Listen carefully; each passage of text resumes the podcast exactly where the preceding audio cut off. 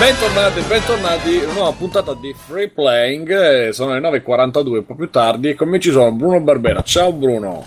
Ehi là, ciao, ciao a tutti E ragazzi. Queste due settimane di attesa sono state mortali proprio. E se- sentite che scalpita, questo è già l'ospite che sta scalpitando. Bruno, ti prego non lo togliere, questo se no si sente io che parlo da solo dopo. Poi abbiamo Mirko per Federici, grande per fumettista. Ciao Mirko. Ecco, eh, non è che l'hai Ah no, aspetta, sì, non c'ho il voice. Secondo, vai Mirko. Ciao ragazzi, ciao a Oggi- tutti. Oggi comincia benissimo, bentornato anche te Mirko.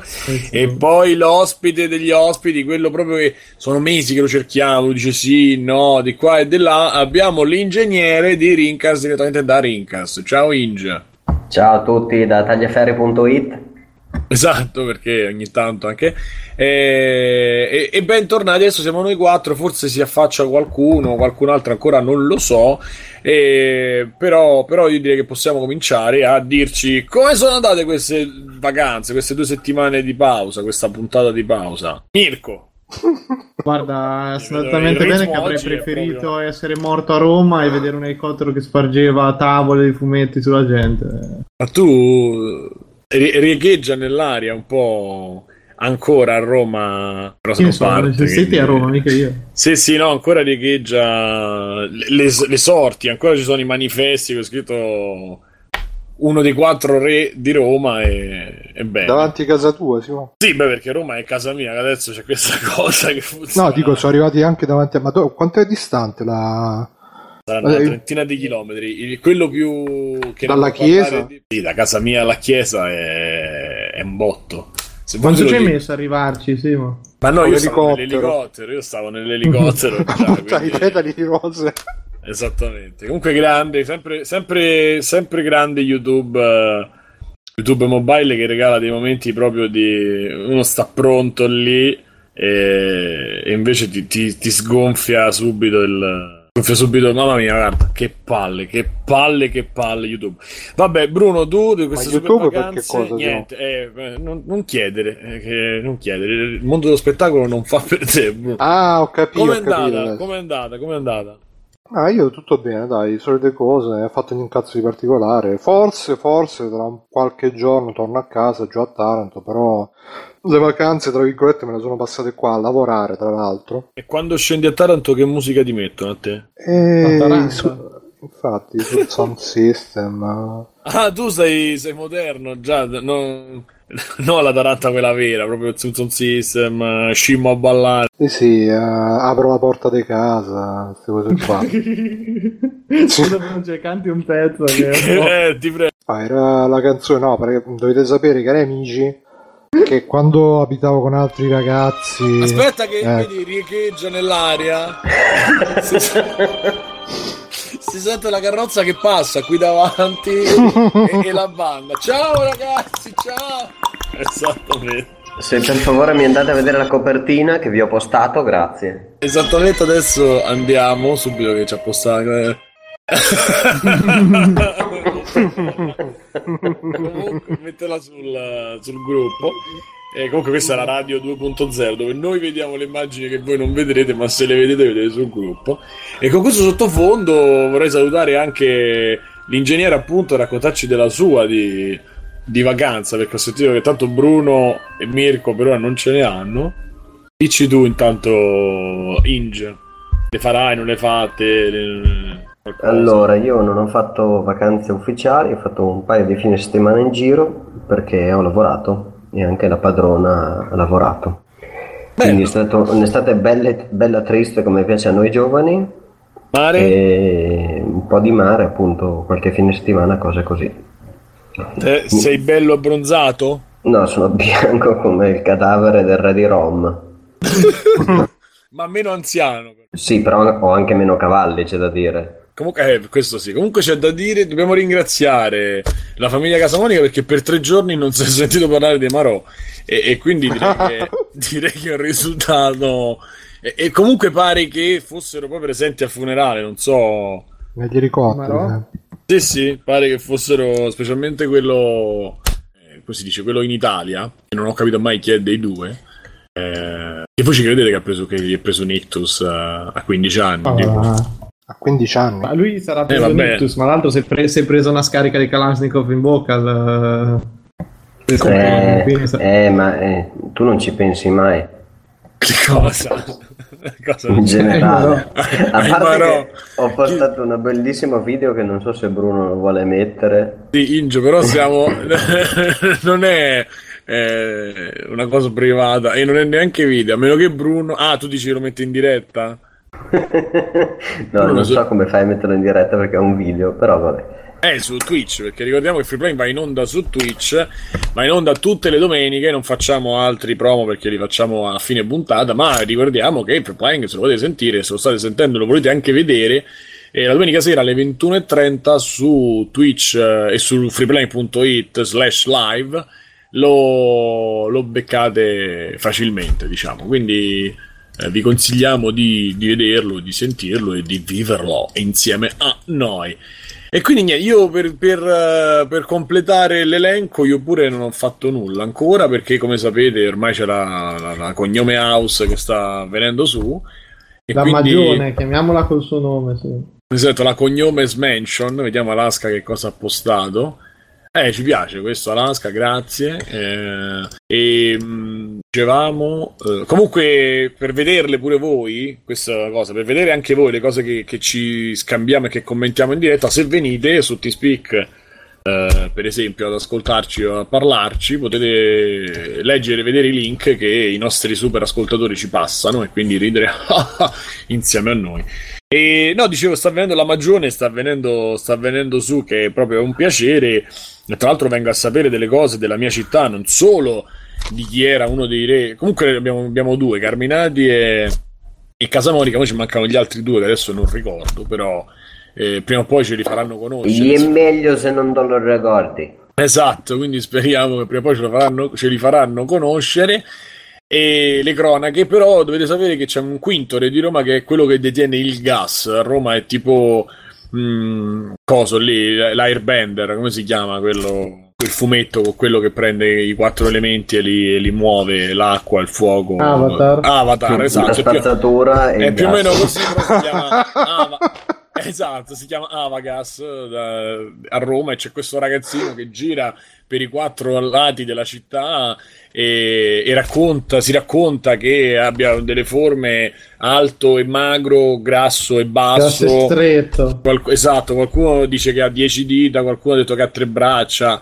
È un'entità, è un'entità superiore Che che gira con dici? questo zaino con dentro il, il segreto del gas. Perché voi, se dovete attivare una, un'utenza gas a Roma, eh, dovete fare delle prove, capito? Andate su un campo, sai quelle tipo che ti mettono su un- una gamba sul palo, tipo di sventura, e poi gli sputano le gomme addosso. Sì, oppure, ti, oppure ti fanno toccare tipo il naso e il ginocchio e camminare, no? Su in lungo Esatto, l'alfabeto al No, no, no, contrario. anche solo camminare nel caso di Simone. Io- sì, esatto, nel mio caso sì, poi eh, ho dovuto fare tutta una puntata di Rincast al contrario, interpretando tutti i personaggi. Ci sono diverse prove, io sto a metà ancora. Eh, e poi se sei degno ti daranno il contatore che te lo danno tipo Zelda quando ta, ta, ta, ta, ta, ta, che lo tieni così e ti Sì, beh, gira. intanto però te lo danno solo in una notte di luna piena, te lo agganciano. Esatto, esatto. No, no, no, te lo danno in mano, poi dopo per agganciarlo c'è un Poi se lo, altro. no, te lo danno e poi se lo riprendono, eh. Esatto, esatto, sì, sì, te lo fanno vedere così, poi te lo riprendono e arriva il, tipo, il signore dei contatori che te, lo, che te lo attacca, sperando che tutto a posto, poi deve arrivare il signore delle- del gas, sempre quell'altro che ti dà l'ok, il suo benestare, capito? Ti fa con un, c'ha uno zippo che, che lo accende e ti brucia, non lo so come, come sarà la, la cerimonia, ma non vedo, vi inviterò. Perché se, se è facile mettere la corrente, è facile mettere qualcos'altro, il gas della cucina non si può mettere. Il gas per cucinare. Simone, Eh, ci ha detto Ergut su Twitch che chi tiene il gas giustamente è un pallone gonfiato. Madonna. E dice anche che il re del gas sarà sposato con la regina dei fagioli. eh, Mazza Ergut stasera sta, sta in formissima. Lo abbraccio. Lo abbraccio. Tu confermi, Simone? Sì, sì, eh, non lo so. Eh, posso confermare che il re del gas è, è una figura mitologica. Non so se c'è anche in altri posti in Italia, non so voi. Mi raccontava il Cif che, in una- che a casa sua prima di traslocare alla fine non è mai riuscito a metterlo e ha dovuto fare con un, con un mm, con i fornelletti quelli elettrici. Io spero di non finire uguale perché qui ci dovrei vivere. Simone, devi andare, devi metterti il, ce- il ceppo davanti a casa, devi spacca la legna. Io forse c'è un richiamo, anzi se voi sapete qualcosa ditemi perché veramente una cosa è fuori dalla grazia del Signore proprio, una cosa lasciamo stare. Quindi dopo Ikea, come avete sentito nelle altre puntate, questo, questa è la nuova, la nuova mission, è quella di fare... Di attaccare il gas. Di attaccare il gas e cercare di cucinare qualche cosa. Quindi adesso... Ma ce l'hai quindi la cucina a casa? Simone? No, deve arrivare in questi giorni, tra domani... Eh, vabbè, allora che te l'attacchi a fare il gas. Ricordati che arriva arriva quello che deve... deve arrivare. Non ti preoccupare. Non arriva più quello che doveva. Preoccupati pure. Dice Bonaz che è una cosa indegna di un paese civile questa cosa qua. Io sono sì, d'accordo. mi ricordo la citazione. Simone? no, il gas. La, la, citazione non me la ricordo. Chi era Berlusconi? Non mi ricordo. E comunque. Proprio lui. Le mie vacanze sono passate così, a parte i tre giorni di Ferragosto che ho fatto fuori Ah, da... perché Ferragosto dura tre giorni? Sì, vabbè, quel weekend lì, sì, da noi sì, comunque c'è questa usanza. Dopo aver fatto il saluto al gas, eh, si può partire con, la, con, i tre giorni di Ferragosto, dove pensate che ho mangiato un sacco di proteine animali, ragazzi, tantissime. E infatti, Sei più fatto... vegano, Simo. No, non so più il vegano di una volta. Vedi? Vedi che la citazione era presa di buona. E, mm, e quindi l'unica cosa che ho fatto è stato quei tre è stato quei due o tre giorni nel periodo di Ferragosto e, e, credo che siano andati in ferie anche tutti i newser o soprattutto proprio chi deve fare il news tipo le società eccetera perché non ce ne sono insieme a Marino alle Bahamas e Alfano non si sa dove c'erano anche loro in vacanza c'era Miyamoto c'era EA non, non, c'è, più, non c'è più niente. Ah se volete un'altra a proposito di EA, Bruno, tu che sapevo, sapevo che eri interessato, hanno interdetto eh, Joker, il fratello di Ciccio Gamer, da, eh, da fare i spacchettamenti. EA lo ha bannato. No, sì, no, eh, madonna no. mia. Ma perché? Perché sta cosa? EA lo ha bannato perché utilizzava i crediti tramite un sito che non era regolare, eccetera, eccetera. Io ancora sto cercando di capire adesso come funziona la roba dei crediti. Comunque l'hanno bannato. Se siete contenti, sì, amici, se volete comprarvi anche voi le figurine di, di, di, di FIFA, compratevele. Poi vi daremo il che c'è un, un link personalizzato un tag, sì. eh, e poi vi daremo il tag così potete andare pure voi però mi raccomando Bruno e eh, te l'avevo messa non cogli mi raccomando chiedetelo ai vostri genitori. eh? Sì, infatti, perché qua non vogliamo che qualcuno poi usi i soldi del papà della mamma senza il permesso, insomma. Perché ricordiamo che qua ci sono diversi papà e mamma, ad esempio l'ingegnere, no?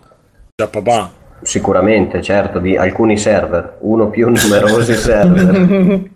perché si accoppia diverse, diverse in maniera irrefrenabile più eh. volte al giorno. Sì, esatto. Sì. come trova un lui preferisce lo zip eh, IO come si chiamava quello? Gli Omega, gli Omega. Zip gli Omega Zip. Questa è roba da anziani affidabili come, come me Io penso che è una roba da anziani proprio che non si ricorderà nessuno. Vabbè, forse visto che ci ascoltano io mega zip da 100 mega, raga. Ci ascoltano Mica, solo quanta vecchi. roba che ci sta. Ma poi che Inge, tu che sei ingegnere, facciamo il Quanti momento MP3? delle- il momento dell'ingegneria. Vai, Ma che era? Un floppy grandissimo, che cos'era? Sì, sì, più o meno il, il funzionamento era quello, era un floppy grandissimo, era solo della Omega, costava... Ma scusa, come- ma c'aveva le stesse dimensioni del floppy normale, come faceva essere grandissimo? No, era un po' più grosso, un No, po' era più spesso. spesso. Era un'altra cosa. Però era sempre analo- senti, analogico tipo di tape, come si dice? Sì, di- ma in più lo attaccavi con, eh, vorrei un rullo di tamburo, grazie, la porta parallela. Con la com proprio? Vabbè, No, i la primi modelli, poi uscivano Ah, pure quelli La mitica L, è la E- LPT1. Bravo, bravo maestro Mirko. Con Che è l'LPT1 stampanti? ed era, ed era un No. dito in culo, era il tempo dei- degli scasi dove quando attaccavi i dischi in catena, alla fine della catena scasi dovevi attaccare il terminatore. Che cos'era il terminatore? Adesso potrei sbagliarmi e dire una stronzata, per cui non vorrei dire eh, una cosa inesatta, però la catena doveva essere terminata elettricamente e la terminavi con un connettore alla fine particolare che diceva che il cavo era finito, perché il cavo IDE può avere un master e uno slave. non so se ve lo ricordate prima Sì, di Satan, sì, che è cercavo uno degli incubi. Io, eh, dopo, cioè, prima di passare al complesso di tipo, anzi, subito dopo, ho avuto quello dei jumper degli hard disk. Eh, non so beh. se ce l'avete pure voi avuto. Porca troia, Sì, che sì, sì, sbagliavi eh beh, non quello è il primo vedeva, scontro. È il primo scontro che ti serviva per il Cioè, prima della fase anale, delle- cioè, io ci ho avuto quella degli hard disk, dei jumper degli piangevo disperando per te. Ma era anche la fase quella dove mangiavi la, le tue stesse feci, no? Sì, Come ma quella non è ancora quella fase finita. lì, uguale. Non è ancora finita. anzi, anzi, Chissà che cosa sta facendo c'è Morandi in questo momento. Esatto, per quello io sono fan. E, e quindi, vabbè, scusa, finisci perché c'aveva solo un primary e uno slave. Esatto, me- mentre lo Scasi poteva avere molta più roba. E... Detto così, tipo, si- ti sei tipo imbarzottito. Hai sentito? Eh, so anch'io Mentre lo scasi poteva avere, l'ha fatto con un respirino così. Tipo, e Sì, lo starci Scasi tipo- aveva la possibilità di avere una riflessione alla fine del, del, del, con- del bus e quindi tu mettevi un terminatore e eh, chiudeva il, eh, appunto l'estremità di ogni cavo con un circuito con, un- con un- una resistenza. In questo modo tu potevi avere, il, potevi avere un cavo Scasi che poteva essere lungo fino a un metro. E aveva adesso sempre non vorrei dire una stronzata ma 7 device per ogni cavo perché l'ottavo era il, il controller quindi tu eh, lo usavi soprattutto sui server e sui Mac quando gli Apple avevano un hardware diverso dal- dai PC O il mitico masterizzatore Scasi, dai. della Plex Store Bravo! un Eh, milione un C'è- milione di lire Il Plextor e poi c'era il, E poi arriva a clone CD che il TIC. Esatto, il TEA. Te- il. TIC, il TEAC Il che era- Teach, sì. il T- TEAC Sì, era o il Mitsumi, io avevo il Mitsumi 2x che me l'avevano dato tipo come se mi stessero passando, non so, delle vestigia di un antico popolo di fronte a un altare segreto. Questo è un Mitsumi 2x. Questo Sì, ci impiega solo Mitsubishi- ma scusa, 40 e ricordiamo minuti. poi i, mitici, i mitici Princo come supporto. Eh, vabbè, un minuto di silenzio per i era un po' comprati- una, una sorpresa su comprati 5, cioè uno su 5 Comprati funzionava, gli altri Daniele 5 li a bruciavi. chili. I Princo erano veramente l'affida- la stessa affidabilità degli Omega più o meno Sì. erano perché erano scandalosi ma c'erano solo quelli No, non è che erano, c'erano solo quelli, No. che erano gli unici No. che ti sembravano convenienti. Poi. Esatto, io li compravo da Nierle, che è un sito che ci dovrebbe essere ancora, Nierle.de, Madonna. che quando è entrato le prime tasse o altre che non erano all'equo compenso, Bruno questo è ospizio la puntata chiaramente Minchia, mamma. Spizio videoludico. C'era, eh, io lavoravo con dei colleghi che mh, scoprivano le gioie della masterizzazione, mentre io in realtà de- della copiavo- master c'ho avuto un problema Esatto. Ma scusa, ingegnere, già 50 anni fa già lavoravi. Eh sì, ma perché dopo la prima pensione ho deciso di ricominciare a lavorare e praticamente compravo i chili di, mi ricordo, di, di- Madonna, CD le campane da vergine. 100 Le CD. campane!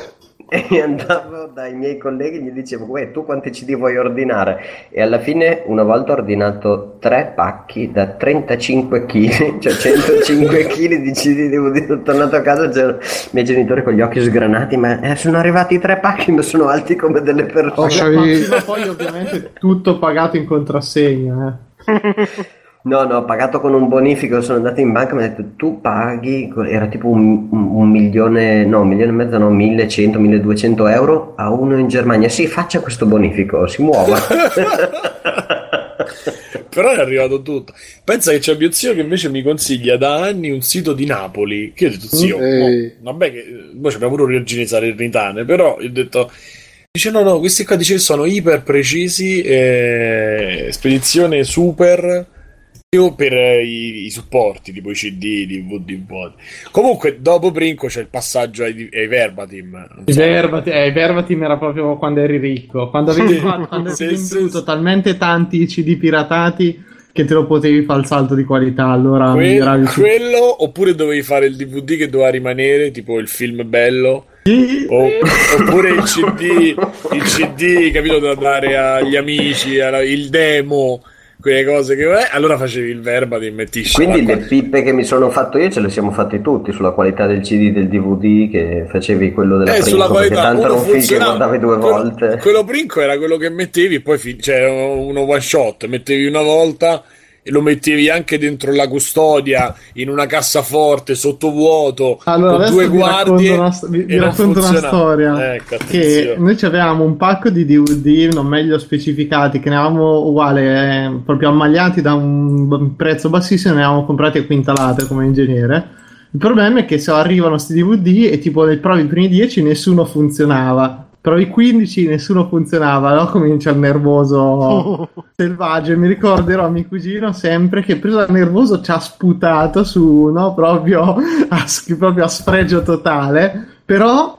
l'abbiamo messo dentro lo stesso e funzionava. E quindi c'eravamo dei CD no, che funzionavano soltanto se ci sputavi sopra. No, e ne avremo masterizzati tipo 200 CD sputati. Non ci credo ti giuro, guarda, non è che ancora ci rido perché ci disputati in macchina erano proprio. E poi quei CD, ovviamente, ricordiamo che erano tutte copie di backup, ragazzi. Ricordiamolo, eh. Beh, certo, da buttare sì. via dopo 24 ore. Esatto, non è che ci stava tipo WinMX che, era, che andava così veloce che spostava proprio il palazzo. Che, che, no, che andava via la corrente, no?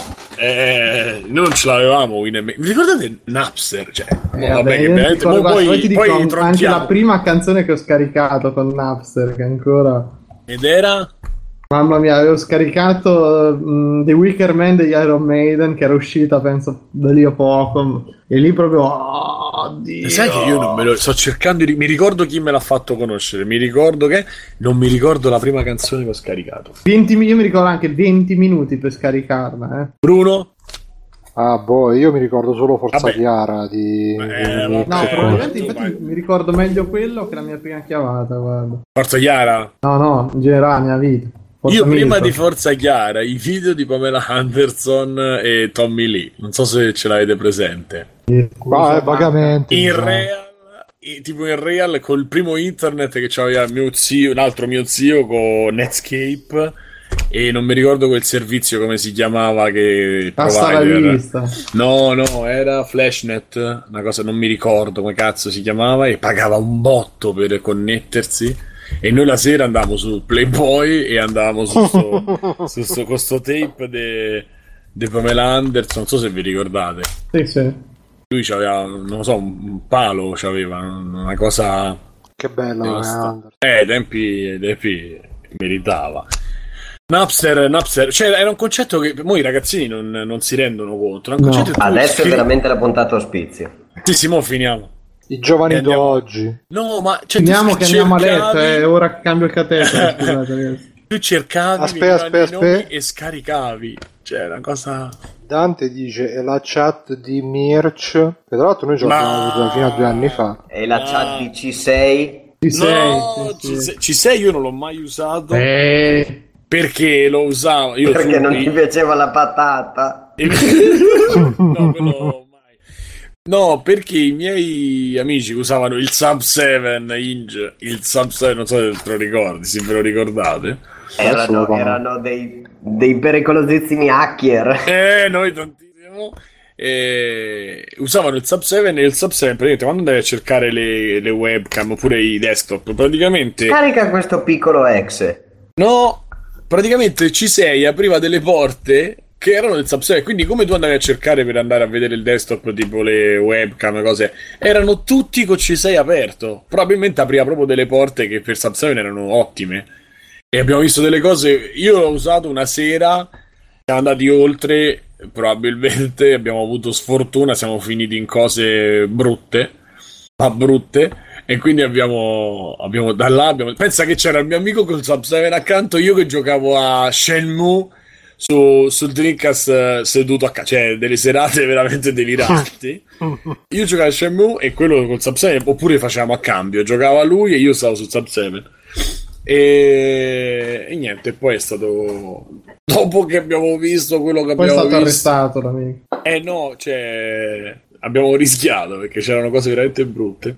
E, e non, so, non l'ha usato nessuno Sub 7, mai, niente. A me mi sa che una volta sì, sì. Era quel programmino che ti mettevi nascosto dentro robe che mandavi? Sì. Ah, allora sì. Pensa, una volta siamo ritrovati in tre sul PC di un amico nostro, cioè lui aveva la schermata davanti e chattavamo dentro il suo computer. Perché la, come abbiamo trovato il buco aperto, ci siamo entrati tutti, abbiamo cominciato a fare aprire il lettore CD, eccetera, eccetera. Ah, sì, sì, sì, sì, ok, ok. Esperienza memorabile. Vabbè, e... sì, vabbè, IRC, IRC penso che abbiamo fatto anche quello, i raduni, Italia, Roma nel mio caso, tutti i voice, cose, eccetera, eccetera. Insomma, possiamo chiudere questo momento nostalgia. Anzi, Mirko, dici l'ultimo ricordo memorabile e ce ne andiamo. Ma io, can... quindi dirò, sono andato anche a fare una LAN di quelle proprio organizzate, penso da NGI, il sito.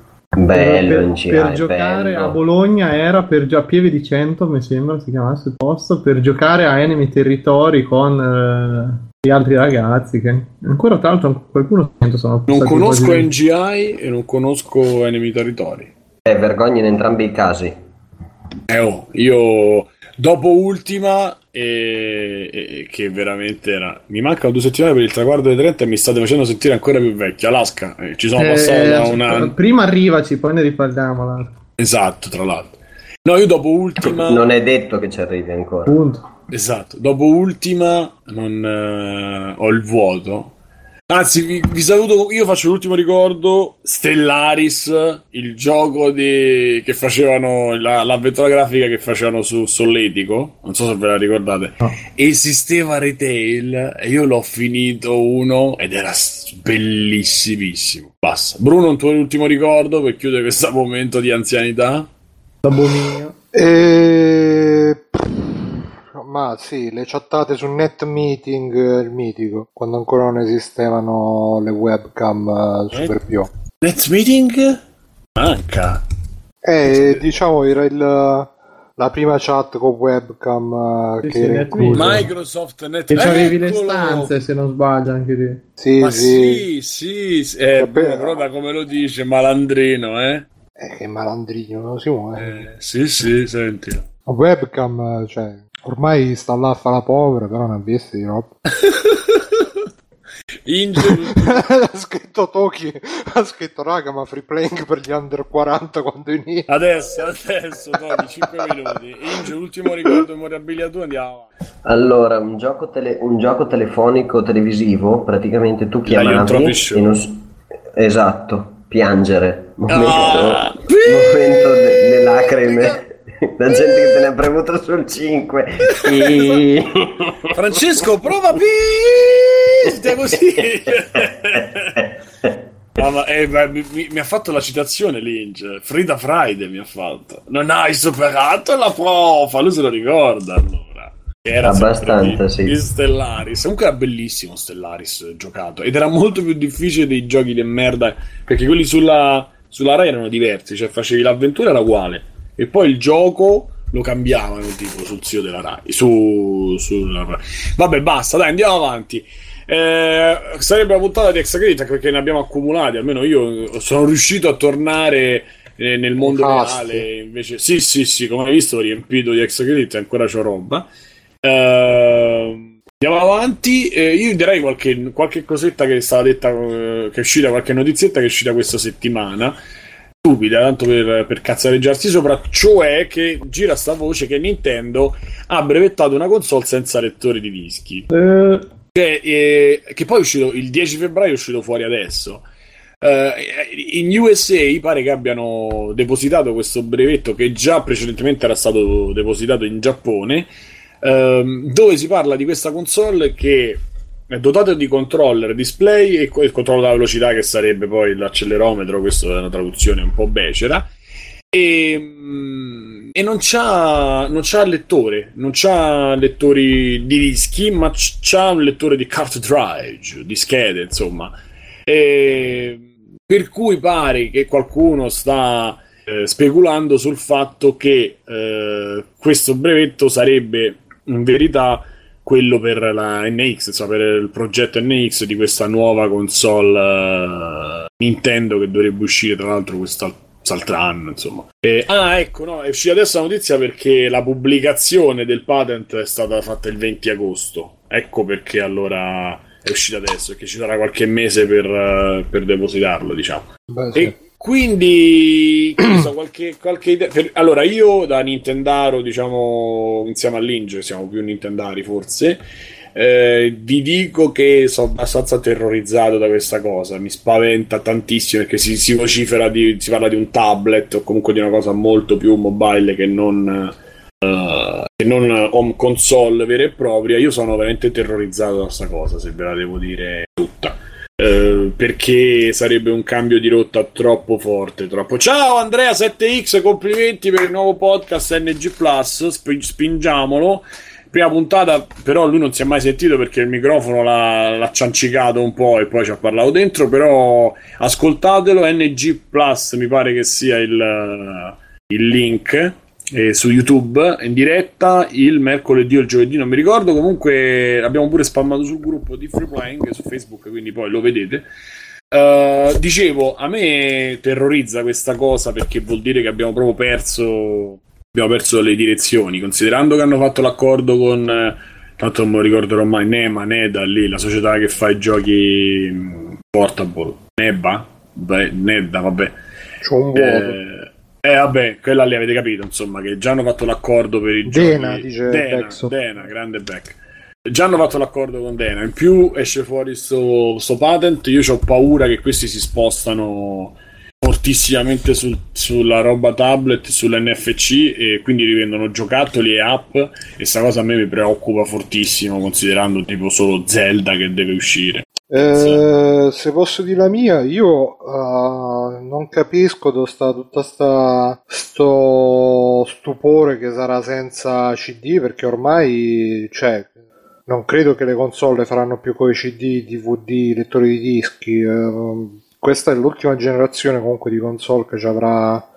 Io non ci credo a sta cosa, però. Dici? Ah, secondo me sì, perché Ma- comunque. cioè, per quanto la gente compra in digital, la maggior parte ancora mi sembra che sia comunque tutta su scatolato in grossa parte. In Italia, sì. Ma, Ma in non lo so, ma, ma generale, pure, a vedere, pure a vedere tipo dice Backsoft e se invece usassero le cartucce come su 3DS, sì, ma infatti poi pure sta cosa, se vogliono fare una, una roba tipo tablet eh, così ci sarà lo slot per le schede tipo cartucce, buonanotte. Eh, ma cioè, infatti non è quella la preoccupazione, non è bro il fatto che non ci abbia il lettore di dischi, è il Ma fatto secondo che, me, che fondamentalmente Simone- un tablet, è Simone, il, il- come si chiama? Cioè, la, la potenza dei tablet ormai è paragonabile a quella di un Xbox 360, forse pure di più. Quindi loro, secondo me, faranno una roba tipo il tablet, eh, magari col Ma controller. tu giocheresti Batman su un tablet? Ma intanto, Rispondi su- su questo. ma se ho il controller adatto, sì, perché Ah, no? vabbè, a posto. Allora, Cioè, immagini. Se riescono a per farlo me- girare, magari. per me no, per me è come andare con gli animali, insomma. Ma sì che te lo riescono a far girare, ripeto, i tablet ormai hanno un hardware che come potenza stiamo dalle parti della PlayStation 3, PlayStation... Sì, stiamo dalle parti della generazione scorsa, Nintendo è Ma sempre sì, stata comunque una generazione in più. la voglio sul, sul televisore, Eh, seduto, ma- se- Sì, ma sicuramente faranno una roba che tu te la giochi sul tablet e poi quando, quando vuoi magari mettono un cradle, una, una cosa che attacchi il tablet eh, là e te lo vedi sulla televisione. Qual è il problema? Mamma mia, mamma mia. Inge? Non lo so, non penso che sia un tablet come, come ce lo prefiggiamo noi, per fortuna o purtroppo. Cioè, tu immaginati... sarà un'altra Aspetta, cosa tipo, tipo Wii U e spingeranno di più sul digitale. Non, non- me, ce li, non me li vedo a... Però eh, tutte le voci che abbiamo sentito erano quelle di unificare fisso e, e portatile, no? E se non erano così, comunque loro non hanno mai detto eh, sarà sia da casa che da... mm, Scusa, hanno sempre detto sarà sia da casa che da portare in giro, giusto? Sì, allora, eh, mo- Quindi- sono i rumor che, che dell'anno scorso, di qualche mese fa, diciamo, eh, quando si cominciava a subodorare che Wii U ormai non aveva, non aveva più niente da dire, si è, co- e anche qualcosa prima, si è cominciato a dire, a speculare sul fatto che sta console dovrebbe riunire il, eh, l'esperienza mobile e l'esperienza casa, home. Anche perché il mobile per loro è quello più vincente, cioè per adesso è quello che vende di più. Esatto, quindi l'unica cosa sensata sarebbe tirare l'esperienza mobile a casa. Eh, sì, ma io non, cioè, non- tu da utente come, come la vivresti come cosa? Cioè una cosa, una roba che ha prefissato Bruno adesso. Non lo so.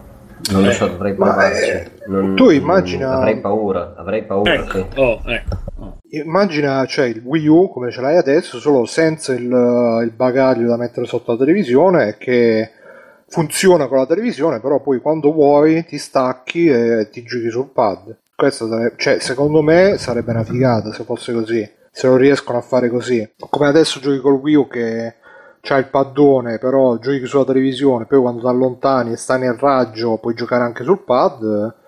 Magari con la console nuova potrei fare lo stesso senza bisogno di avere il, la console sotto la TV e magari metti solamente una chiavetta, che ne so. E in più potrei giocare anche in mobilità, che sarà quella la figata. Tu immagini che ti stai giocando, che ne so, eh, Bayonetta e poi quando hai finito di giocarci alla televisione te la porti, che ne so, sul divano eh, oppure al cesso, dove vai, ti, ti ci giochi là. Eh, ma Bruno, che ripeti il concetto, ho capito, ma per me da utente Nintendo affezionato io cioè, non solo la compro, ma non la supporto neanche. Ma scusa, tu già lo fai col Nintendo Wii U che ti mette a Eh, infatti paddone? perché ti stupirebbe così tanto? Ma, pe- ma io ci voglio avere la console sotto il televisore, non, non mi Ma ce un l'hai quando tablet, ce cioè, non mi Che problema c'è? Ma sì, ma vuol dire rimanere indietro, anche perché se lo fanno a prezzo budget, quindi costa poco, vuol dire Oh. rimanere indietro anche a livello tecnologico nel Ecco, giro di su sei questo mesi. sono, cioè, sono d'accordo tablet- con te che dopo che Aspetta, la gente fini- ha cassato il Wii U per un discorso più tecnologico che, per, che altro Ma in secondo me marketing. rimanere indietro da quel punto di vista non è una mossa proprio Allora, sono due cose, Oh. secondo me sono due cose E diverse. lì, nel e lì non conta niente, eh. E lì non conta niente, loro continueranno a dire noi dobbiamo fare diversi.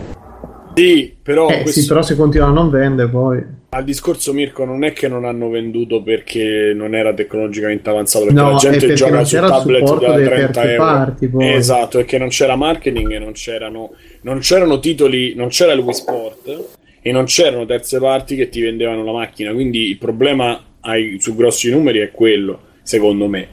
Poi il secondo è che un tablet invecchia, specialmente con tecnologia, eh, diciamo Android, ma comunque non iOS, eh, anche se su iOS si potrebbe parlare, invecchia molto più rapidamente. Cioè, un tablet di sei mesi comincia, Android comincia a essere problematico se non è high-end, cioè a fascia alta. E questo lo l'abbiamo esperienziato tutti, diciamo. Eh, per cui la cosa preoccupante è questa, cioè non stai facendo una macchina che bene o male ha una sua concezione come il Wii U, che non è che invecchia, che comunque invecchia, cioè, ci sono de- delle, delle componentistiche magari cheap, però tutto sommato se la sai sfruttare, se la sai fare, la sai usare, eccetera, eccetera, la puoi eh, portare avanti. Ma quando tu hai l'architettura ARM, che cazzo ne so, come un qualsiasi tablet, anche perché la forma e il form factor te lo impone,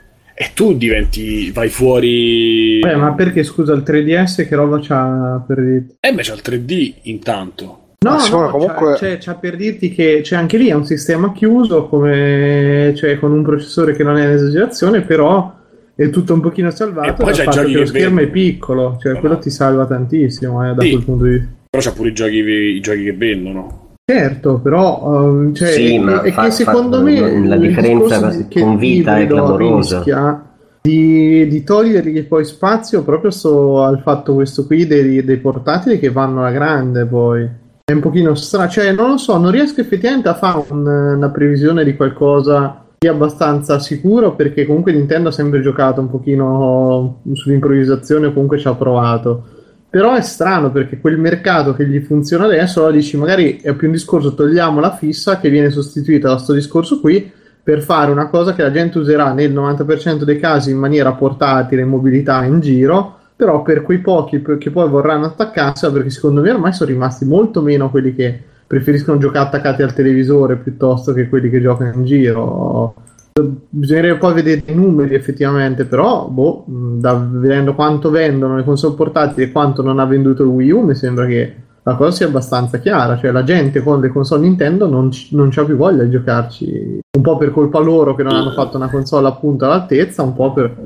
L'hai detta comunque- grossissima, però capisco il concetto. Ho capito Eh? perfettamente. L'hai detta grossissima, ma ho capito il concetto. Cioè, perché lo- Eh, Ho sparato magari, però. Sì, sì, però ci siamo. E ingegnere, stavi dicendo qualcosa? No, niente, stavo ribadendo che è molto più facile sul piccolo non dimostrare la propria inferiorità tecnica, che hanno comunque anche con Vita, e dove però vendono lo stesso, non hanno un'alternativa eh, così potente come, come possono avere con PS4 o Xbox One, e hanno un'alternativa Vita che nasce da una periodo di, di, di sfighe esagerate di Sony sul portatile rispetto loro, ai loro grandi successi perché in, relativamente a quanto Sony doveva fare eh, sia PSP che Vita sono andate abbastanza bene.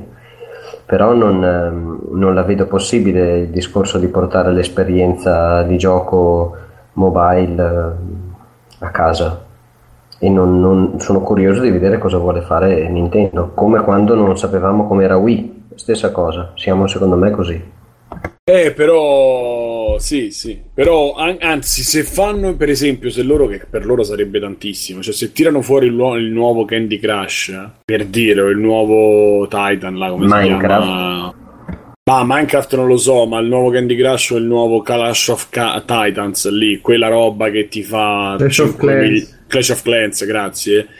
Ehm cioè, Nintendo è contenta, gli utenti sono contenti e io mi ammazzo. Cioè, cioè, vabbè, mi ammazzo. Ma non credo, Simone, che vogliano puntare su quel tipo di giochi. Ah, spero per loro di no. Eh, però, cioè, capisci che andare su un tablet così, ripeto le mie perplessità. Infatti, sto ripetendo, stiamo, stiamo bloccando sul disco. Però, insomma, è il rischio mio e la mia paura profonda è quella. Anche se fai un aggeggio che tu attacchi alla televisione quando stai a casa, comunque non puoi. Non Ma secondo so... te Nintendo farebbe un tablet senza pad, senza niente, solo touch? E, e il, patent, il, patent, questo dice il, il, brevetto. No, non credo che farebbe una cosa del genere. È quello che. Ma pure se fai il paddone 2.0, cioè il motivo di crollo del Wii U hardware è proprio il paddone che non si è venduto perché no, non l'hanno usato loro ma eh, comunque non, non, ha preso piede perché i tablet erano già arrivati. Allora che fai? Ti inventi il tablet, ma no, devi puntare su, su o una cosa nuova oppure ti fai una console tipo GameCube che comincia no, nella, nello, schemino, nello schemino del, del, patent c'è una voce che dice controller, poi bisogna vedere se è un controller tipo joypad che si interfaccia col tablet oppure se è una roba come il paddone che, ah, ok, non l'avevo letto. Vabbè. che si fa sì ma poi si interfaccia anche con l'hard disk ah, con eh sì infatti bisogna vedere se unit, vedi? bisogna vedere se è esterno oppure se, se magari si può attaccare tipo chissà no comunque io non credo che Nintendo faccia la il tablet proprio tipo iPad solo touch, no, non, non, esiste proprio secondo me. E poi se lo fanno con, que- con, quella qualità, cioè con quegli schermi con cui fanno 3DS e paddone, ma guarda che veramente eh, manca che no, creano eh, all'Akbar e, e si fanno esplodere da qualche parte. Eh, cioè non... No, qualche sistema di controllo, o fanno il paddone o faranno il, il joypad integrato nella confezione. No, il tablet touch e basta. Non è proprio cosa. Mamma mia. E vabbè, continuando Nintendo, se vogliamo dare un'altra voce così, hanno licenziato, eh, questo per la potenza che hanno i Posca, hanno licenziato un, un impiegato di, di, Nintendo che ha partecipato a un podcast, e part, Part-Time Gamers si chiama, e l'hanno licenziato perché parla, lui fa il um, traduttore, adattamenti, eccetera, eccetera. Localizzatore. Localizzatore, ha parlato eh, della politica di Nintendo per la quale se non hanno abbastanza acquirenti o se non calcolano, cioè se non hanno se non eh, si aspe- cioè, cioè tra l'altro ha detto anche l'acqua ha detto anche l'acqua ha raccontato che è il segreto di Pulcinella che chiaramente loro come localizzatori non gli viene nemmeno chiesto cosa devono fare dicono quanta gente può comprare questo Dragon Quest quattro stronzi in Europa e loro non lo portiamo eh, mi eh, sembra esatto. anche normale Nintendo, con la sua grande comprensibilità e la sua capacità di capire chi vuole parlare al di fuori del coro, l'ha piantato a casa. Esattamente, nel giro di una settimana, per questo motivo, e pare sia proprio stato lui l'ha, l'ha, l'ha dichiarato, e pare che Nintendo gliel'abbia proprio detto candidamente che era questo il problema. Poi questo conti, conti, boh, non lo so, una, una società che veramente continua a stupirmi in bene e in male. In è caso... eh, Nintendo è un po' l'amoroso Troia che però ci vuoi bene lo stesso, però sai che è Troia, però ci vuoi bene lo stesso, però che è Troia. Troia. Sì, ma ragazzi, però se posso dire una cosa, cioè qua il problema secondo me è un po' come il fatto di Konami. Konami magari poi è un caso a parte perché hanno esagerato. No, nel senso è un caso a parte che hanno esagerato Konami, magari sono una roba, però noi siamo un po', ci hanno fatto un po' il lavaggio del cervello con tutte queste aziende che sono amiche di tutti, uh, che, che, che, tu le mandi a fanculo e loro ti mandano le troie a casa per ringraziarti, eh, cioè alla fine sì, no, per dire, no, cioè, le aziende di Bruno, eh? le aziende sì, di Bruno. No, e, e viviamo dentro sto mito un po' da Silicon Valley, la, la serie TV che tutte queste aziende sono tutte 3.0, 4.0 che giocano a ping pong in azienda, sono tutti amici. Poi, come dicevi tu, si muove in Valve le, le scrivanie volanti. Poi, però, quando, quando c'è da, insomma, da fare robe di quando business, c'è da fatturare, le vuoi le, vuoi le scrivanie volanti? E, e, Nintendo alla fine è un'azienda che diciamo fa esplicitamente quello che gli altri magari Ehm, nascondono dietro strati e strati di marketing eh, vogliamo bene a tutti, vogliamo cambiare il mondo, vogliamo fare il bene dell'umanità, eccetera, eccetera. Eh. Semplicemente Nintendo è un'azienda vecchio stampo, diciamo, che, che, che se tu... Io sono d'accordo con... Se finisci, scusa. Sì, sì, no, è questo lo dico, un'azienda vecchio stampo che cioè se pisci fuori dal vaso te lo dice vaffanculo. Ma pure Xbox quando ci fu quello che disse su Twitter disse oh siete dei pezzenti di merda fatevi internet. A proposito del eh, sì. zombie eh, venne, venne, buttato a calcio in culo subito cioè, però capisci che... che... è una cosa diversa cioè questo ha, ha, spiegato quello che sono direttive di lavoro che gli hanno dato ma sono direttive che capirebbe anche un bambino cioè il, le motivazioni per cui non portano non fanno determinate traduzioni non portano dei titoli qua è logicamente la, la possibilità Gym. di venderla e, e, la possibilità di e quanti, quanta gente lo comprerebbe, quanta, quanto interesse sì, però magari suscita. Semplicemente sì, ma lui c'aveva una, c'è una clausola che firmano i dipendenti. Eh, certo. eh. Però cioè io, io, intendevo in questo senso che mi stupisce, non nel fatto che faccia cose del genere, no? Sì, sì, Però logicamente non ha detto niente di che.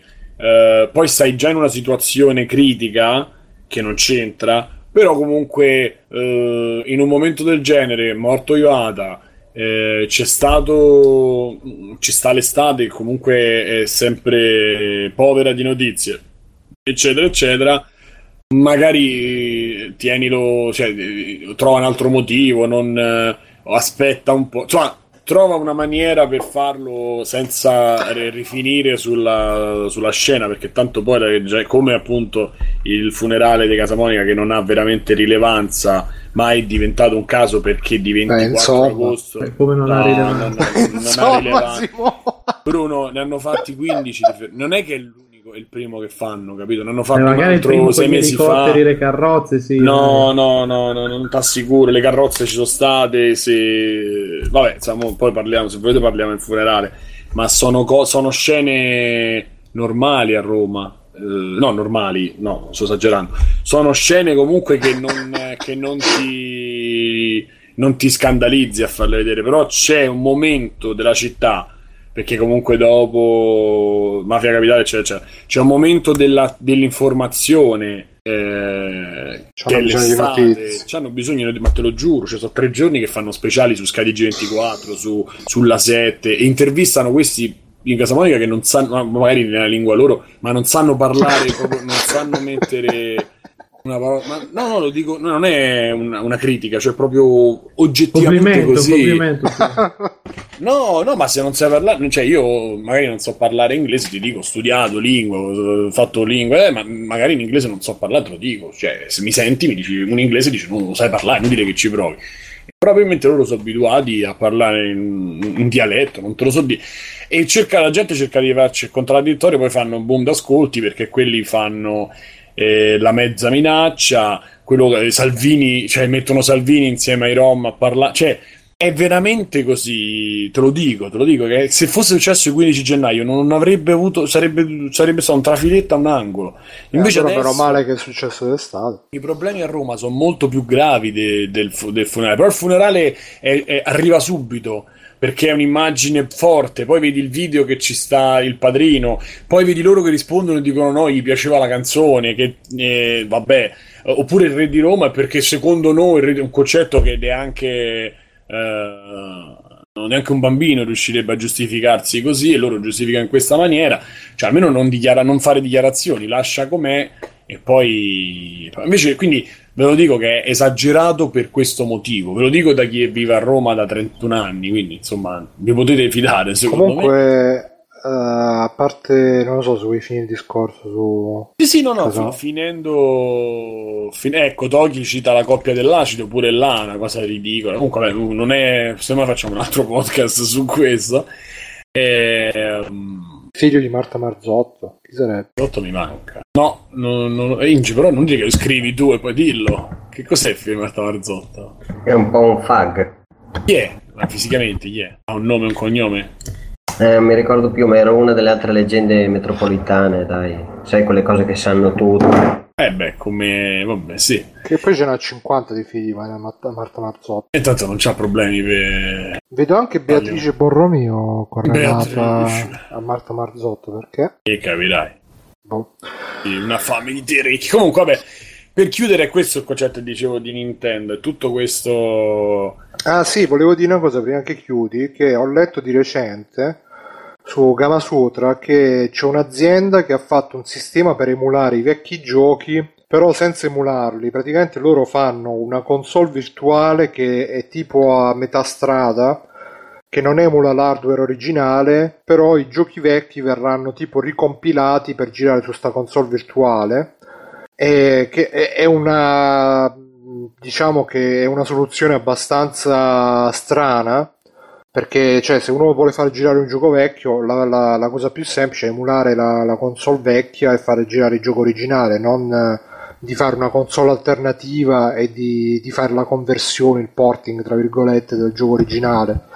E praticamente pare che abbiano fatto questo sistema perché Nintendo non vuole che il suo hardware venga emulato su macchine che non siano di Nintendo. Quindi questo sempre per dire che Nintendo sulle sue cose non... Eh, sì, sono simpatici, sono eh. tutti, però non transigono. Eh. Anche perché loro ci, ci, rifanno i soldi e le vendono. Eh sì, sì, sì, no, ma infatti. Ma è... rifà, cioè. Sì, sì, ma infatti, perciò dico Nintendo è una che quando per queste cose non, non, si scappa. Poi le altre aziende magari hanno la facciata più easy, amiche degli indie, amiche del, dell'utente, eccetera, eccetera. No, Nintendo non Vabbè, sono, sono, campi di gioco diversi secondo me. Comunque, eh sì. questo, è, questo è quanto sull'angolo Nintendo. Io altre, altre notizie che dando, vedendo ci potrebbe essere quella, quella, quella rassicurazione che si è fatto da solo Phil Spencer che dice che raggiungere le vendite di PS4 non è una priorità per Microsoft, che mi sembra una, una puttanata. Eh, però sì. la, la, vol- la, volpe e l'uva. Eh, eh, sì. No, ma loro praticamente, secondo me, perché c'è anche l'altra news che uh, Microsoft vuole assicurarsi che Steam gira la grande su Windows 10, cioè non si capisce più che cazzo vogliono fare. La, la, l'ipotesi più probabile è che vogliono fare il, uh, il mischione di Xbox One, PC, Windows 10 e e quindi farsi diciamo tra virgolette un mercato diverso rispetto a quello puramente console eh, di PlayStation 4 loro vogliono fare la piattaforma Windows 10 almeno l'idea che mi sono fatto io e da, dalle varie dichiarazioni che hanno fatto è che loro vogliono fare tipo che Xbox One sarà tipo la Steam Machine dove girerà Xbox 10 e poi magari solamente le robe di, di Microsoft e poi il PC sarà la, la, la, console tra virgolette evoluta dove comunque ci gira ma magari faranno una cosa che, che, i giochi Xbox One gireranno nativamente o comunque senza troppi scazzi su PC e quindi uniranno le varie piattaforme anche i tablet, la, i Surface e così via, perché eh, almeno questa è l'idea che mi sono fatto dalle dichiarazioni che hanno fatto fino adesso di a noi non ci importa di PS4, non ci importa di Steam, non ci importa più un cazzo. Però. Ah, sì, bro, che loro ci abbiano intenso. Sì, però è, è, è, ovviamente un piano di backup, come si, come si dice, un piano di, di riserva. Eh, di riserva, ecco, grazie perché è, è, chiaramente quello eh, e non è quello che, che, lo avevano in testa. E poi devono temporeggiare adesso fino a dicembre perché poi le bombe escono tra novembre e dicembre che sicuramente ridaranno un boost alle vendite e e posso, in verità è anche, anche, intelligente secondo me come mossa perché andrebbero a coprire una, um, un buco che c'è da ve- cioè come dire mm, si vanno a cercare una fetta di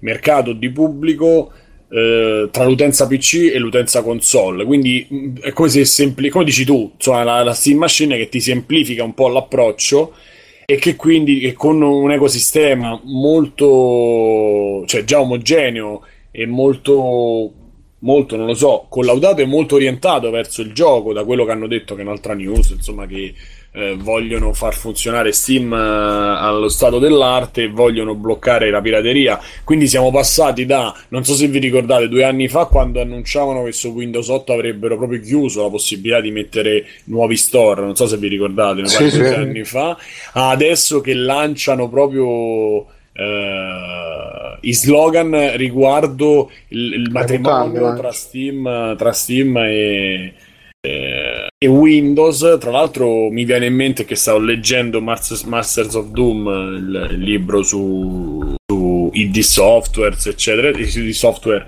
eccetera, eccetera. E mi, mi, viene in mente quando Bill Gates, pur di avere, pur di lanciare Windows 95 come eh, macchina da gioco a posto di DOS, fece di tutto per avere la conversione di Doom e tra l'altro la, la, ottenne. Tra l'altro è molto carina quella parte che fa, c'è un filmato che tanto su YouTube c'è, non sono riuscito a condividere perché pare sia stato segnalato, mi sembra tristissimo, con Bill Gates dentro Doom che fa, che fa proprio l'annuncio di questa cosa, delle DirectX che al tempo erano ancora proprio cose eh, mai viste e sentite. Eh, e quindi mi fa pensare come Microsoft in un certo senso ce, l'ha, ce l'aveva un po' nel DNA e ha cercato di fare un colpo alla botte e uno al cerchio. Insomma, veden- vediamo come, come gli riuscirà, non lo so. Mirko e Inge hanno qualcosa da, da, da, da, aggiungere, da pensarci? Da farci pensare?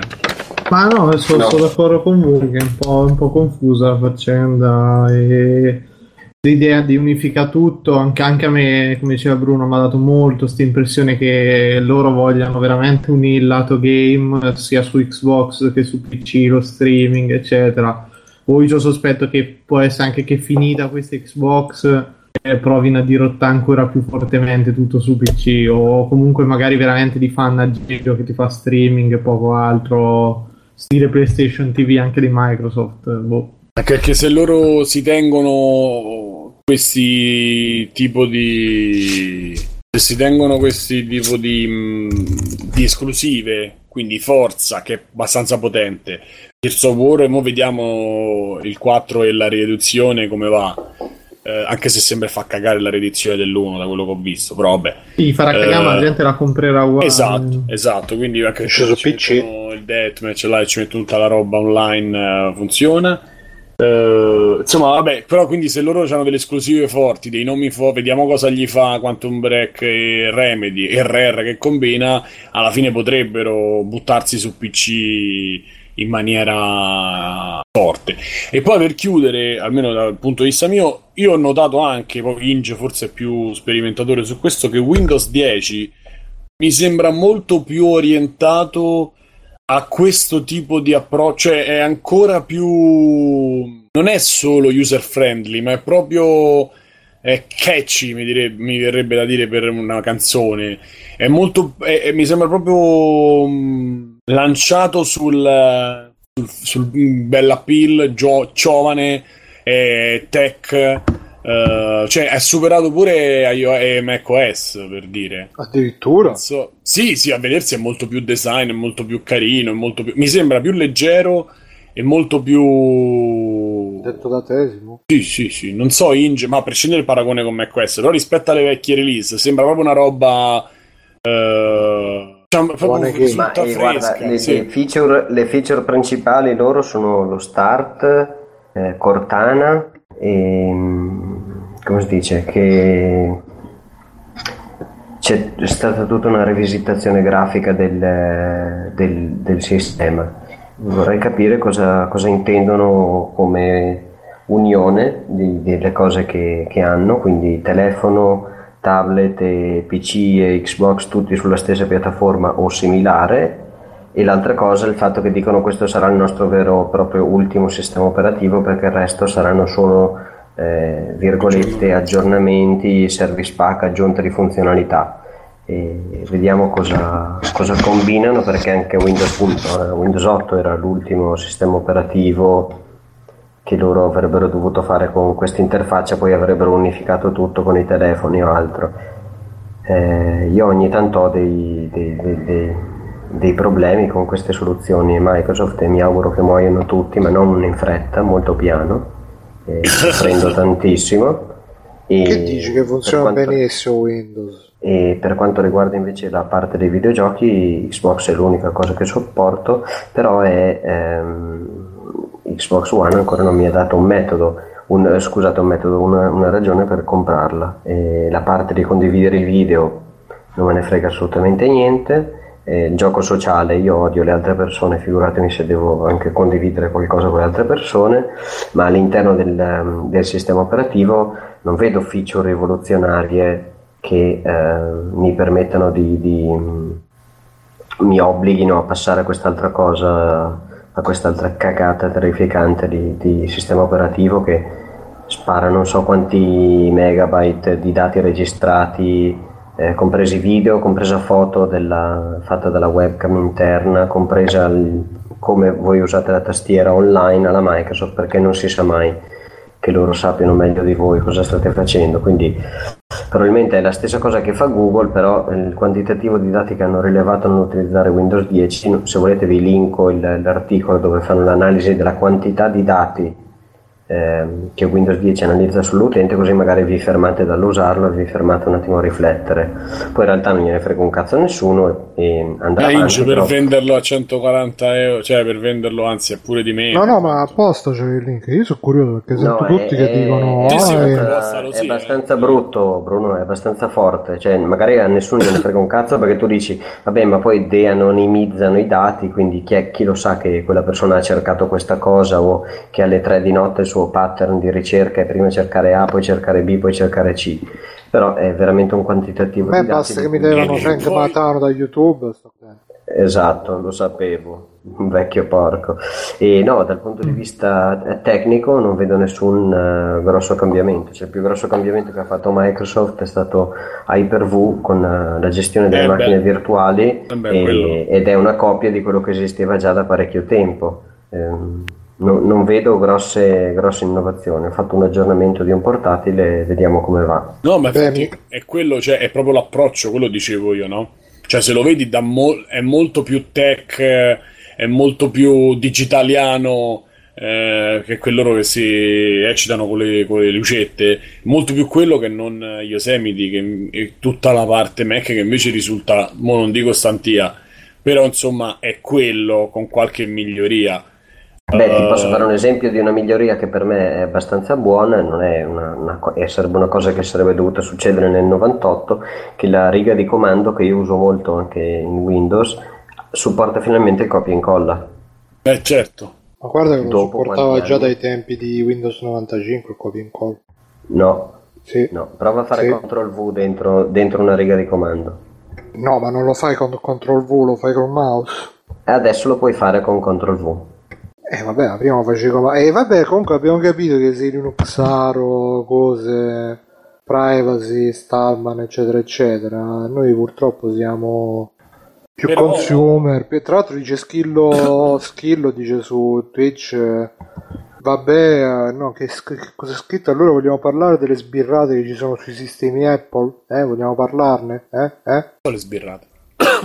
Eh, secondo lui ci sono le sbirrate sui sistemi Apple. Eh, ma cosa... Cioè, nel senso le Cos'è una sbirrata, scusate, prima. Eh, come ci sono sborrata ma con la polizia che ti guarda. Eh, come picco ma con la fe che, che, che... nel senso che pure Apple credo da quello che ho capito che pure Apple insomma fa queste stesse cose però nessuno lo dice perché Apple è buona invece anche Mojang comunque che Apple è buona mm, considerando che dava anche gli spostamenti della eh, gente dice Schillo dice Schillo che l'ingegnere è un ether Microsoft. Sei un ether ingegnere. Ma assolutamente no. Eh di la verità. Eh beh, lo prendo come un complimento. Ma scrive Microsoft con, con la S a dollaro? Ma va là. Tutte le aziende sono nate per fare dei soldi. No Free playing no. Beh, insomma. No, free playing no, hai ragione. Perché non li abbiamo fatti ancora. Poi e anche il RAM computer tra un po'. soltanto RAM, RAM computer Onlus, famosa Onlus di Roma. Esattamente, vi aiuta per voi. E comunque, vabbè, diciamo che, diciamo che abbiamo pure abbastanza coperto lo Ma comunque, status. buttacelo sto link. Sì, sì, io sono curioso di vederlo. Io pure. Un Anche attimo che lo trovo. Se hai coraggio, diciamo. Per intervenire, per intervenire, per cioè, spezzare, anzi, tra extra credit eh, e tra extra credits e, mm, e questa parte di news è tornano le recensioni del Windows Store che io ho fatto raccogliere e tenere a Vinzo oh. prima, di, prima del cioè di, di, pubblicarle dopo quindi Bruno ti passo il link appena sì, ma anche ci sono so. dimmi, dimmi, dammi subito un'anteprima ci sono giochi con, i, con, la maschera dei clown assassini allora per ora i clown assassini non pervenuti però leggerò fior da fiore prenderò fior da fiore quello che quello che capita e vediamo un attimo Vediamo un attimo cosa, cosa, ci, cosa ci, ci, regalano queste recensioni. Ringraziamo Donny Yen eh, sempre per la disponibilità e per la sua super ricerca dei giochi su Windows Store. Allora, iniziamo con Enrico che scrive... Ah, non sappiamo che gioco però, cacchio. Vabbè. Allora, che scrive? 4 stelle perché è un bel gioco, ma incontrollabile, punto. Comunque ottimo gioco, anche se sembra strano, io ci gioco in bagno e c'è, la, c'è l'elloghetto della faccia di, che sta in bagno. faccia con eh, l'omino del bagno. Questo si intitola Fighissimo Disconosciuto. Scrive: Io giochi e ti sembra che le domeniche noiose passano in un secondo. Spazio, punto. Spazio e minuscolo. Un'ottima ispirazione per storia. Infatti, io ho preso 9 in, die- in uno media eh? in prima media. Eh. Secondo me quello spazio punto è tipo un codice morse, sta chiedendo Credo aiuto, spazio di... punto, punto. Credo di sì. Poi c'è parentesi spazio, potevo prendere 10 se la prof fosse meno severa, spazio punto. Non è vero che si blocca, virgola, è solo qualche stupido che dice bugie e menzogne, spazio punto. Ciao, spazio virgola, scaricatelo, spazio punto. Questa è molto bella. È la, come si chiama la francese, la punteggiatura francese, mettono lo spazio, quindi la punteggiatura. Sarà un francese. Qui c'è Agatino, Agatino, non ci credo che questo si chiama Agatino, che scrive da 5 stelle, scrive è fantastico il gioco più bello del mondo e poi mette tutti i modi con eh, tondo e pollici, tondo e pollici, tondo vabbè sarebbe ok. È un po' come Clash of Clans, scritto Z, Clans, però odio il fatto che dopo un po' c'è che l'hai su c'è l'hai ogni volta. Ah, c'è scritto C apostrofo E, l'hai e l'apostrofo I. Ogni volta che lo apri ti levano monete anche se hai tre coro. Né così questo gioco ti fa venire una rabbia. Mi viene anche di dire brutte parole. Io sono uno che non ne dice che schifo. Io faccio a guadagnare le monete ogni volta se non ce l'ha. Punto. Eh? Ovviamente sono senza virgole. Eh, sono senza virgole, quindi io leggo. Smettono di levarmi monete. rabbia dietro certe dichiarazioni. Pizza smettono di levarmi mene- monete, me lo cancellerò e lo farò cancellare a tutti i miei amici. Virgola. Uh. Molti miei amici ci hanno questo gioco da poco e gli piace, ma se gli dico questa cosa lo cancella dirà la verità e danno brutti voti quindi smettetela di levare monete tanto per tutte facce tresi buh ma comunque un gioco bellissimo se non per questo particolare Ah, cioè, 10 righe di, di rant e poi un gioco bellissimo. Questo Shadow si chiama il, il commento. È in gioco molto bello e ti fa venire un'espressione da combattere. questo, quest'altro è 5 stelle e bellissima gioca perché con l'accento quello di Ikea con i due punti sopra non so perché gioca perché stanno i bambini e Fra- Frank Estic c'è attraversa la strada Eh? Eh, questo è è bellissima gioca perché stanno i bambini e Frank Estic c'è attraversa alla, stra- alla strada Mamma. Lascio così. Cazzata, questo si chiama il nipote. No, questo non posso leggere il commento. il nipote di chi? Allora, ma che mazzata devi far correre una caramella commossa gialla minchiosa? Ma chi se lo è incartato? Scusate gli errori, faccio la quinta elementare. E poi spazio, spazio, spazio, spazio. Che mazzata, spazio punto. Devi far correre una caramella gommosa. Ma chi se l'ha inventato? Scusate, ho il dialetto di Terni.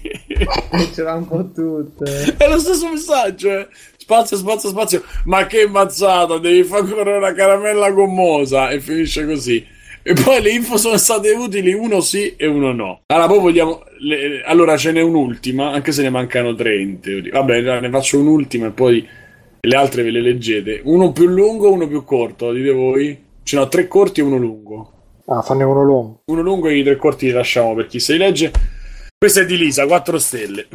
The Wall si chiama, è intitolato il nostro Don. Uno dei migliori giochi, però dovete aggiornare leggermente il suono. Io so anche un trucchetto, visto che dopo un po' arrivi ad aspettare 6 ore per il premio. Io cambio l'orario del cell e ricevo il premio. I personaggi quando voglio, infatti ne ho molti, però ci sono quelli non disponibili con la macchina dei premi che sono un po' difficili da prendere. Però me ne mancano solo, senza virgola, quindi me ne mancano solo due che anche se vedo su internet e poi lo rifaccio chiaro.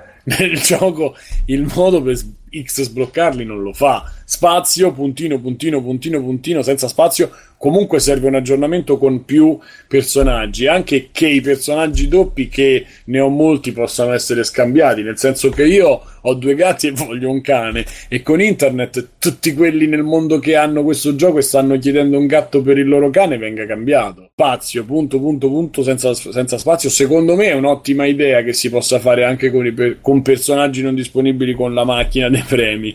E vorrei anche i personaggi anche da poterli decidere e fa la stessa cosa come X per i personaggi e poi su Android l'hanno già fatto. E Non ho capito dire- una parola. Però Lisa ci lascia con questa Forza Lisa. e... No, queste con le bestemmie non posso. Bene, eh, andiamo agli extra credits, la super rubrica di extra credits che io oggi prima consiglierei Arriva Arriva dei Z100, Mamma Ma mia. consigliamo. Eh? Come sigla per gli extra credits. Sì. Arriva, arriva, cioè- esatto. Mi sembra anche che potrebbe rimanere pure stabile perché è un concetto molto bello.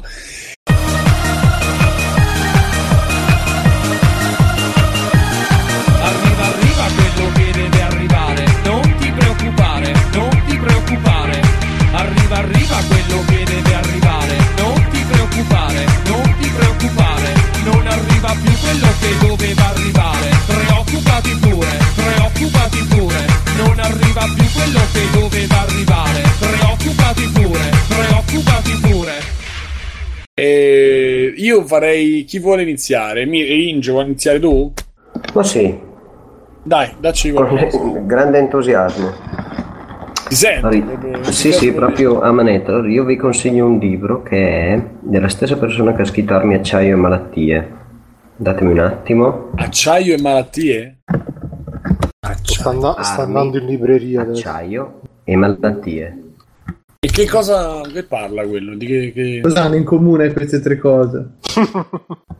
Allora, in realtà il libro è dello stesso scrittore di Armi, Acciaio e Malattie, ma non Che è... Diamond. eh, esatto, Eh, si chiama Diamond. Legno Insetti. Si chiama E Guns, siete, Germs e siete quattro cretini. Allora, se mi date un attimo. Ha fatto Il anche il terzo chiama scimpanzé. Esatto, il terzo scimpanzé, l'evoluzione e il futuro dell'animale umano. Ha fatto anche perché il sesso è praticamente- divertente. Va bene, a Eh, ce parte lo deve spiegare quello, lui, grazie. Esatto.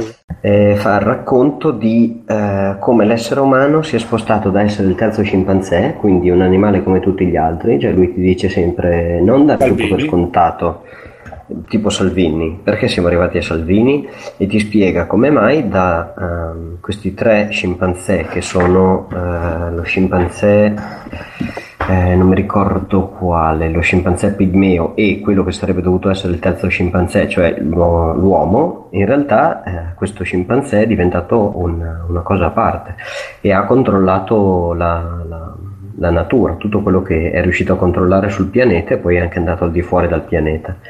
E mm, c'è scritto di tutto, cioè da, da, come c'è stato questo balzo in avanti, quindi dal perché tutti gli animali più o meno comunicano, ma noi siamo in grado di, eh, di comunicare con diverse lingue e siamo in grado di esprimere concetti che non sono legati agli oggetti, ma a concetti che riguardano cose che ci siamo inventati, tipo il futuro, tipo il eh, essere felici, essere tristi. E, mm, c'è il racconto del perché eh, alcuni animali hanno il genocidio o anche altre tribù hanno il genocidio, ma perché l'essere umano Homo sapiens ha questa, questa caratteristica insita, c'è il perché l'essere umano va incontro al, all'autodistruzione come prova di propria potenza, come sfoggio del fatto che se anche una cosa fa male eh, l'essere umano la usa per, per attrarre eh, la femmina per farsi riconoscere come il, il, la persona più importante del branco. Il maschio. Ed è, esatto, ma anche, anche, ABC. E è un altro libro molto molto bello, esattamente come mi era piaciuto Armi, Armi Acciaio e Malattie. E quindi ve lo consiglio se vi piacciono anche tradotti, i, i saggi. Se si sì, possono qua, anche tradotti. Sì, questo è in italiano, l'ho letto in italiano. Del 91. Esatto, e l'altro invece che mi è stato regalato dalla padrona che vi consiglio è sempre un altro mattone non indifferente, è un libro edito dalla, dalla BBC e dal British Museum perché la BBC aveva fatto 100 puntate eh, che parlavano di 100 oggetti che ci sono al British Museum e ti raccontano la storia dell'uomo. E è un libro fantastico perché ti fa appunto vedere 100 oggetti dalla mh, mm, prima carta di credito di una banca islamica per cui mentre si considerava che il denaro fosse il male eh, piano piano anche l'Islam si è adeguato al, al XXI secolo a ehm, cose come eh, i disegni, i primi disegni che c'erano nelle grotte o le statue e quindi le prime rappresentazioni del, dell'essere umano disegnate e costruite con la materia dall'essere umano, monete d'oro di Creso oppure le, le, dei manufatti del, del, dell'Oriente che noi praticamente ignoriamo perché studiamo solo, praticamente solo la storia del, dell'Occidente, mentre in realtà dobbiamo immaginare che mentre noi evolviamo l'impero romano e altro, questi erano comunque un quantitativo di persone non trascurabile che hanno fatto anche loro 2000 anni di evoluzione. E sono Ma che so di che quando belli. noi eravamo froci loro stavano ancora sugli alberi. Eh, però cosa facevano sugli alberi? Eh, eh non lo so. Palafitte. Esatto, le palafitte sugli alberi e basta, questi sono stati i miei, i miei passatempi dell'estate assieme a uh, Yoshi Wally's World. Scusa, ma come si chiamava questo libro della BBC? Questo della BBC si chiama La storia del mondo in 100 oggetti di Neil McGregor. Ok. Ci sono i cazzi di gomma. Dentro come allegato. ok. Dai, per chi passi la palla, Ingi? Ah no, stai parlando di Yoshi? No, Yoshi Wally's World uh, è molto bello, molto come dire, molto classico platform Nintendo, quindi sempre più o meno le solite soluzioni. La, l'innovazione della, della, palla di Yoshi eh, prende per il culo tutti perché eh, il controller ce l'abbiamo per, per, indirizzare dove vuole Yoshi sparare la palla, italiano non parlo più, dove Yoshi vuole indirizzare la palla, però uh-huh. continuiamo a ignorarlo lo stesso e facciamo in modo che ci sia il, il contatore a tempo che manda su e giù il la barra eh, di dove Yoshi deve tirare appunto la, la palla. Per, per, il resto è eh, un grande classico con ancora più spinta sui collezionabili perché io non ho mai visti così tanti, almeno in quelli platform a livello e alle volte possono anche stancare o rendere l'esperienza come direbbe Gazzu fruz, eh, frustrante perché, frustrante perché ci sono le margherite sono, vanno raccolti i, i Mirko, Mirko i non ha ancora gioiellini, non, de- non devi perdere, No, non devi perdere le vomito, vite, guarda. insomma ce n'è veramente una quantità industriale, come piacerebbe a Mirko, no? Sì, sì. Mm. Le margherite forse l'unico, l'unico su cui posso trovare sponda è, è Simone, Eh che beh. ci ha giocato, però Beh, per calcola che te l'hanno è una- regalato perché l'ho detto io. Esatto, esatto, c'è un triangolo nascosto con Esatto. la padrona e mm, comunque ne vale veramente la pena, è, è un bel gioco. Ma lo giocheresti su un tablet? Sul tablet MX di Nintendo? Eh no, non lo, giocherei, non lo giocherei perché uno perché me lo dice Simone Bravo. e, e due perché i livelli sono anche decisamente più lunghi del, del normale. Un livello è una decina di minuti abbondanti, 12, quindi non è nemmeno un'esperienza mordi e fuggi. E non è sicuramente un esperimento di riuscire a portare un gioco su, un- su una piattaforma da casa, però mantenere una giocabilità corta. Questo è uno di quei giochi dove o lo fai da casa o, non lo so, o hai la capacità di sospendere il gioco e di poterlo riprendere poi, quindi con delle zone di salvataggio, non dove delle zone dove è possibile fermarsi a riflettere e il gioco perde di, perde di ritmo, di capacità di, di inanellare un'azione dietro l'altra. Quindi non, ci sta bene su una console, su una console fissa da casa. Bene. Puoi passare la palla a qualcuno? Passo la palla a Bruno. Ma sai che bello? No, adesso siamo in silenzio fino a fine puntata. E invece Vai, no, Bruno. l'ha passata a me. Allora, io volevo parlare, ho tante cose di cui parlare, però iniziamo magari da cosa, da... mm, eh, True Detective stagione 2, perché mi sa che l'ha visto pure Simone, no? Io ho visto le prime, la prima e la seconda, l'inizio della seconda più volte, ma dopo cinque volte non gliel'ho fatto più. Oh, come l'hanno detto. No, comunque mi sono visto tutta la seconda stagione di True Detective, ci ho scritto anche una recensioncina su, sul blog, sul, sul forum e tutto quanto, e de- senza voler fare troppi spoiler, è una serie che dopo la prima serie ovviamente era difficile proseguire perché comunque la prima era molto caratterizzata, grande successo e tutto quanto, quindi questa seconda serie giustamente o sarebbe stata la brutta copia oppure si doveva distanziare. Questa un po' si è fermata a metà, nel senso che um, per, per certe cose vuole fare la, si vuole inserire sulla scia della prima, soprattutto come atmosfere, e tutto sommato ce la fa. Però allo stesso tempo si distanzia perché ha una sua personalità e ha anche delle tematiche diverse rispetto a quelle della prima serie. Però al, al tempo stesso un po' fa troppo lo, l'occhiolino a certe robe della prima serie che poi si concludono con niente di fatto e quindi è come, è come se ti lasciassi appeso, come se ti volesse far, vedi, far uh, sperare che proseguano certe robe della prima serie, invece non proseguono. E quindi a, a sto punto potevano direttamente direttamente toglierle quelle robe lì che secondo me sono state un po' messe esempio di cose ma per esempio le, le robe più vabbè faccio questo spoilerino le robe un po' più sovrannaturali che nel primo erano molto più diciamo presenti qua nel secondo un po' si intuiscono, un po' no, però alla fine si capisce che non, non hanno nessuno. Il secondo è proprio un thrillerone di quelli hard boiled, po' vecchio stile, c'ha quell'atmosfera molto pesante che avrei preso dal primo e più o meno ci sta. Forse ci stanno troppi protagonisti, troppi attori, perché ci sono quattro personaggi principali e poi ognuno di questi quattro personaggi, poi no, non è neanche dire che sono quattro personaggi principali che però condividono i comprimari, no, ogni personaggio ha i suoi comprimari, quindi dopo un po' uno si, si imbroglia pure, ma neanche si imbroglia, è un po' dispersivo, poi certe robe che sembrano importanti o comunque che sarebbero importanti vengono liquidate così come niente uh, c'è una bella sparatoria a metà stagione infatti Simone ti consiglio di resistere almeno fino a metà stagione. Mm. Poi però verso la fine proprio si spalda completamente cioè non so più che cazzo fare Ah, ecco. cioè vabbè la spoiler a sto punto cioè tipo c'è la, la, la, la tipa che, che c'ha la, all'inizio si vede che c'ha la protagonista c'ha il, il, padre e la sorella che sono tipo imboscati in, in storie losche poi non se ne fregano più un cazzo. E, eh, poi tra l'altro lei viene presa di mira da un boss e dice oh dovete andare via, dovete lasciare la città. E loro sì sì ce ne andiamo, ciao, non si vedono più.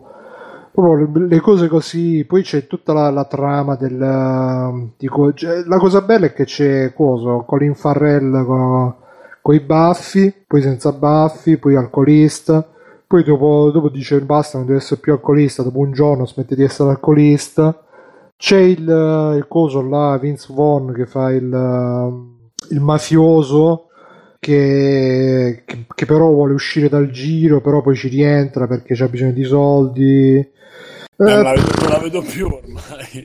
Ma diciamo che si, si lascia vedere, però. Bruno è l'unica persona che te la può spoilerare male si lascia vedere, però diciamo che mh, forse si vede anche meglio se uno non si aspetta certe cose, perché se uno giustamente ha visto la prima si pensa, ah, mo chissà che ci saranno gli intrighi, le, le zozze, invece non c'è un boh.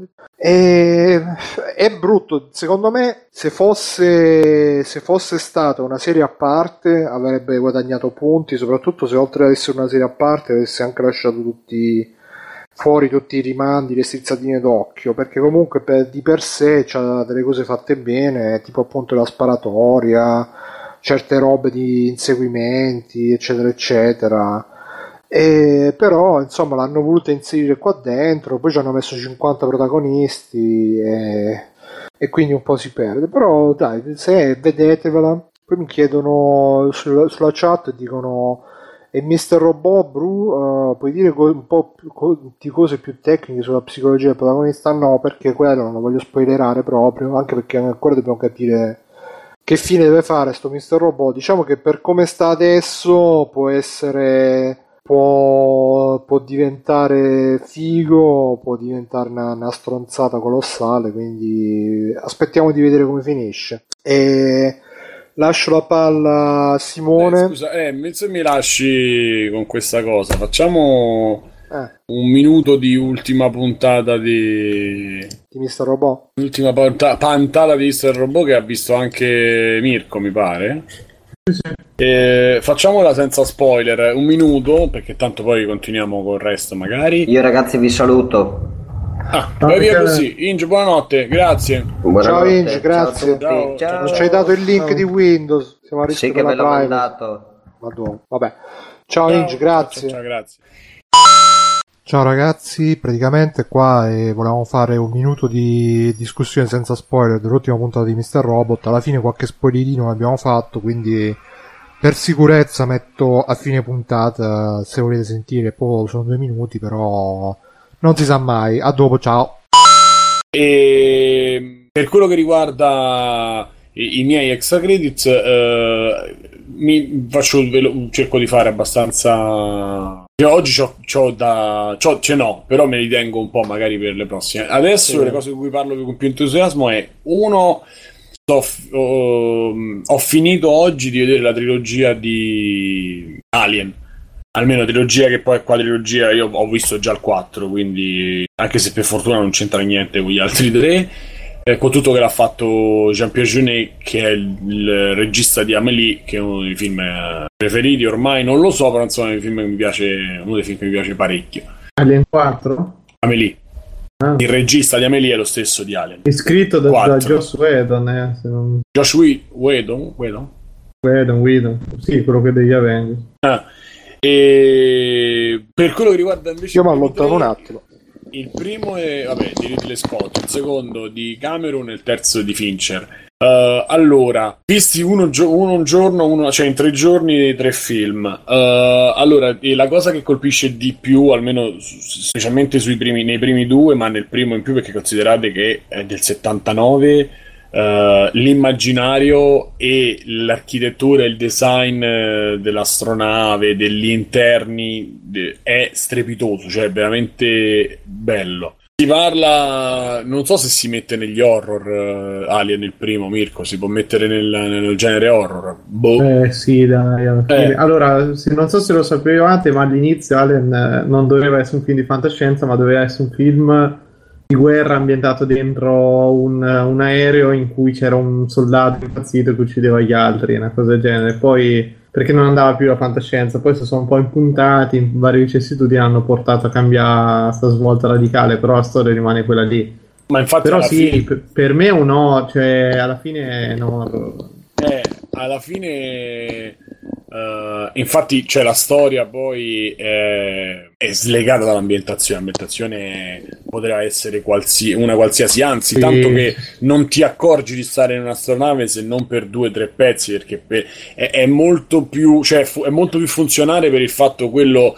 Da quello che mi ha insegnato Fruscianti, non è che ne so tanto, Eh, però no. l'aspetto mh, carpenteriano delle pers- chiuse, delle persone chiuse, dove si vedono poi tutti gli animi, no?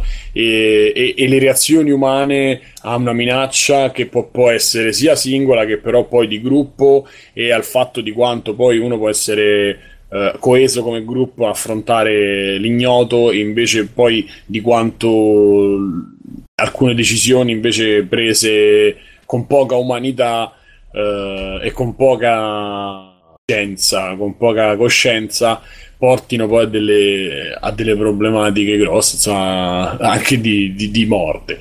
Eh, il primo è, è- è anche il secondo, però di più il primo. E tu l'alieno lo vedi 20 secondi, forse, un minuto, in tutto il film neanche, però c'è questa presenza invece che è eh, estenuante in tutto il film. Eh, e no, insomma, sono rimasto veramente piacevolmente stupito perché con cinque attori e tre location eh, sono riusciti a darti veramente l'idea di. Ma poi anche di un mondo che è lontanissimo da noi perché è ambientato non so quanti anni. Non mi ricordo se lo dicono all'inizio.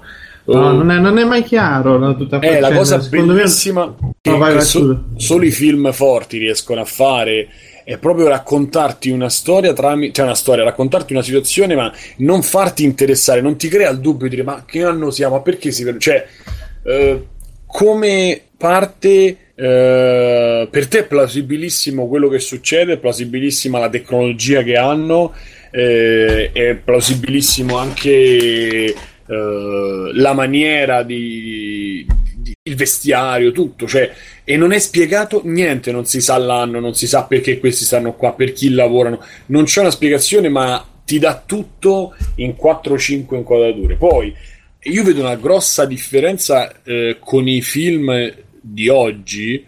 ehm, per quanto tu, cioè, adesso tu dopo 10 minuti, se non ti fanno vedere il mostrone o qualcosa del genere, non, eh, il film è un mezzo fiasco, la gente non, non lo accetta.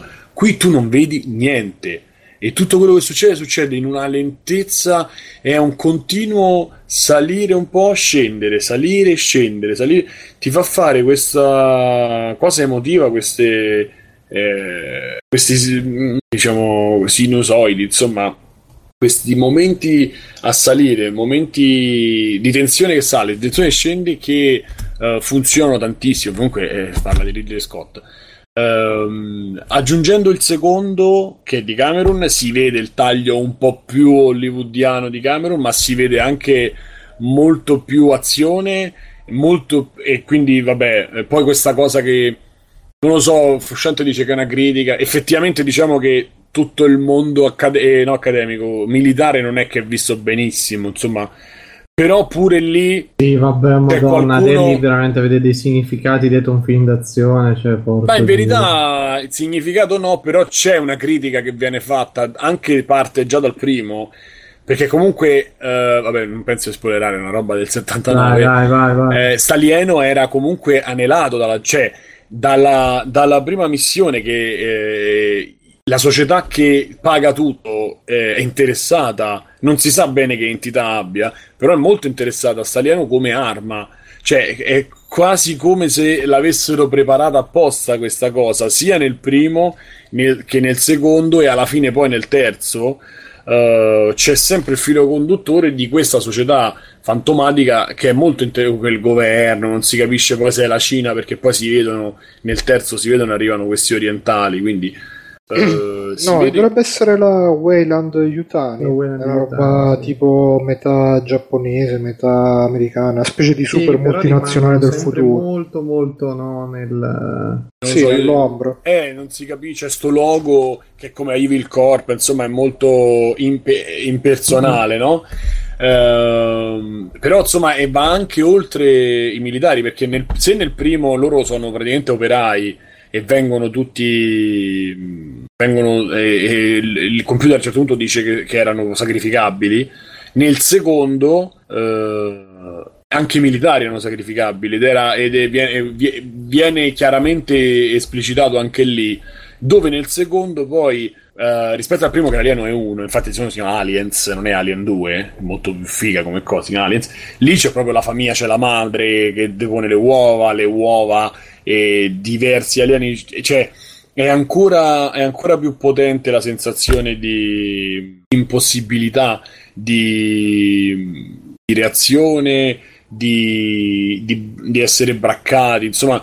Eh, però in più c'è il tocco di Cameron un po' hollywoodiano che gli dà secondo me un picco, un picco di epicità. Cioè, mentre il primo è molto più raccolto, il secondo è film da Hollywood. Perché poi ci stanno sempre i robot. Ci sono dei riferimenti che Cameron c'ha sempre. Hai visto quando poi lei prende il robot, se lo porta a sta lotta estenuante fino alla fine.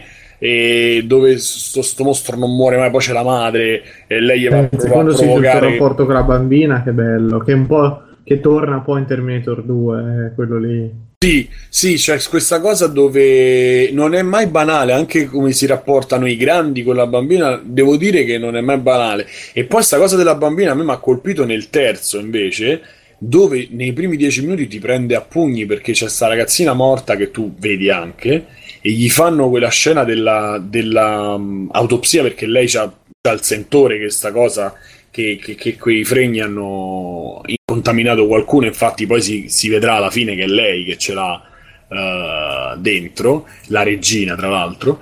Um, lei chiede l'autopsia alla ragazzina e c'è questa autopsia che viene fatta senza vedere, la bambina si vede morta ma non si vede l'autopsia, ma questo poi è la potenza dei, dei registi, non lo so, tu senti e ti pensi, ti immagini tutto quello che sta succedendo perché lei guarda autopsia, ma tu vedi un po' di sangue, non vedi niente, ma ti immagini tutto. Poi a un certo punto gli dice apri il torace perché si posizionano lì, e quindi gli dice apri il torace e si vede eh, il medico che prende sta, sta sega e fa.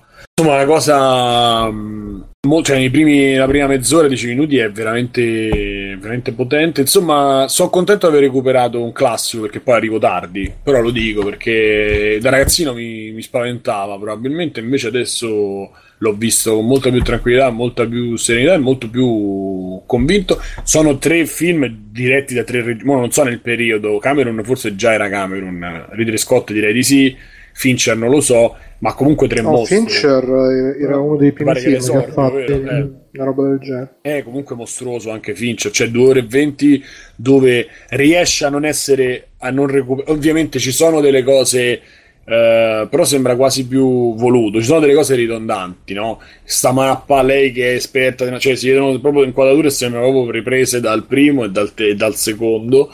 Uh, però si slega e dà una personalità sua anche al, uh, appunto al terzo ed è una situazione che non è esattamente banale. Alla fine ci ho avuto un po' di difficoltà e, perché ci sono tutti i cunicoli loro che si che si lanciano in giro questi cunicoli perché lo vogliono pressare, lo vogliono chiudere dentro la fornace, eccetera, eccetera, eccetera.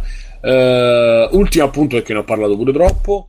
Quanto, e, nel terzo si vede di più perché nel terzo cominciano a usare la computer grafica molto più degli altri due, credo forse per la prima volta, non lo so del quarto non ne parlo neanche, onestamente. Anche se non l'ho visto adesso, l'ho visto anni fa, ma insomma non, non mi interessa. Il quarto è brutto. Eh. Beh, insomma, c'ha dei momenti abbastanza. Mi ricordo. Ti devi, vedere, ti devi vedere Prometheus. Prometheus esatto, cioè. infatti sarà. Eh. Penso che domani. Beh. A me è piaciuto. Poi, però. Non c'entra un cazzo, diciamo qua. Cioè, c'entra, però eh, come film è proprio una roba completamente slegata, diciamo. Domani, domani... Alien contro Predator, sì. No, neanche morto, veramente. Vi... Mi sembra che l'ho visto Alien, è quello con Raul Bova? Sì, il primo. Eh, no, l'ho visto, una cosa. Oh, comunque a rientrare tra l'altro ho sentito che hanno molto tagliato, editato, è uscito molto azzoppato quando uscì. Non lo so se adesso esistono dei director's cut che... Ci sono di tu io per trovarle una versione, sono andato a cercare uno che era tipo iper appassionato e ha fatto una, ha stilato una classifica di quelli. Ci sono del primo tre versioni, cioè la, la Director's Cut, la teatra, la teatra, Teatrica. theatrical. Eh, cut. Del 2 c'è la Director's e la non mi ricordo. Cioè, ci saranno 5 tre versioni di ogni film non lo so. Il terzo dura 2 ore e 20 la versione che ho visto io. Vediamo se c'è. Esatto. ma si chiama solo Alien 3 eh, non ci sono specifiche. Alien 3 quindi forse è proprio perché ho cercato le più le, le- le- quelle che sono uscite diciamo. Anche del primo fare la dichiarazione che Ridley Scott ha detto la versione che dal cinema è la perfe- quella perfetta non vi immaginate quelle director's cut eh, non valgono niente vabbè poi sti cavoli. Ehm, questo volevo dire nel terzo si vede di più l'utilizzo del computer ma la potenza dell'animatronic secondo me non è arrivabile neanche cioè i mostri di oggi non fanno paura perché sono finti. Io sono quest- di questa idea. Eh, invece vedere il mostro quan- certo, certo in alcune inquadrature si vede proprio che è meccanico cos- che, che ha dei movimenti che poi forse con l'HD si vede di più. I movimenti che non sono proprio sono un po' scattosi però ci sono dei momenti tipo quando lei in due occasioni, specialmente nel terzo, quando lei ri- rinviene il a un certo punto lei vuole vedere le informazioni, prende la scatola nera della, della nave dove lei cro- casca nella terzo, nel terzo film e per leggere la scatola nera perché in quel posto, in quel postaccio dove sta non, non si riesce a recuperare niente a leggere, ri- rianima il droide, l'androide.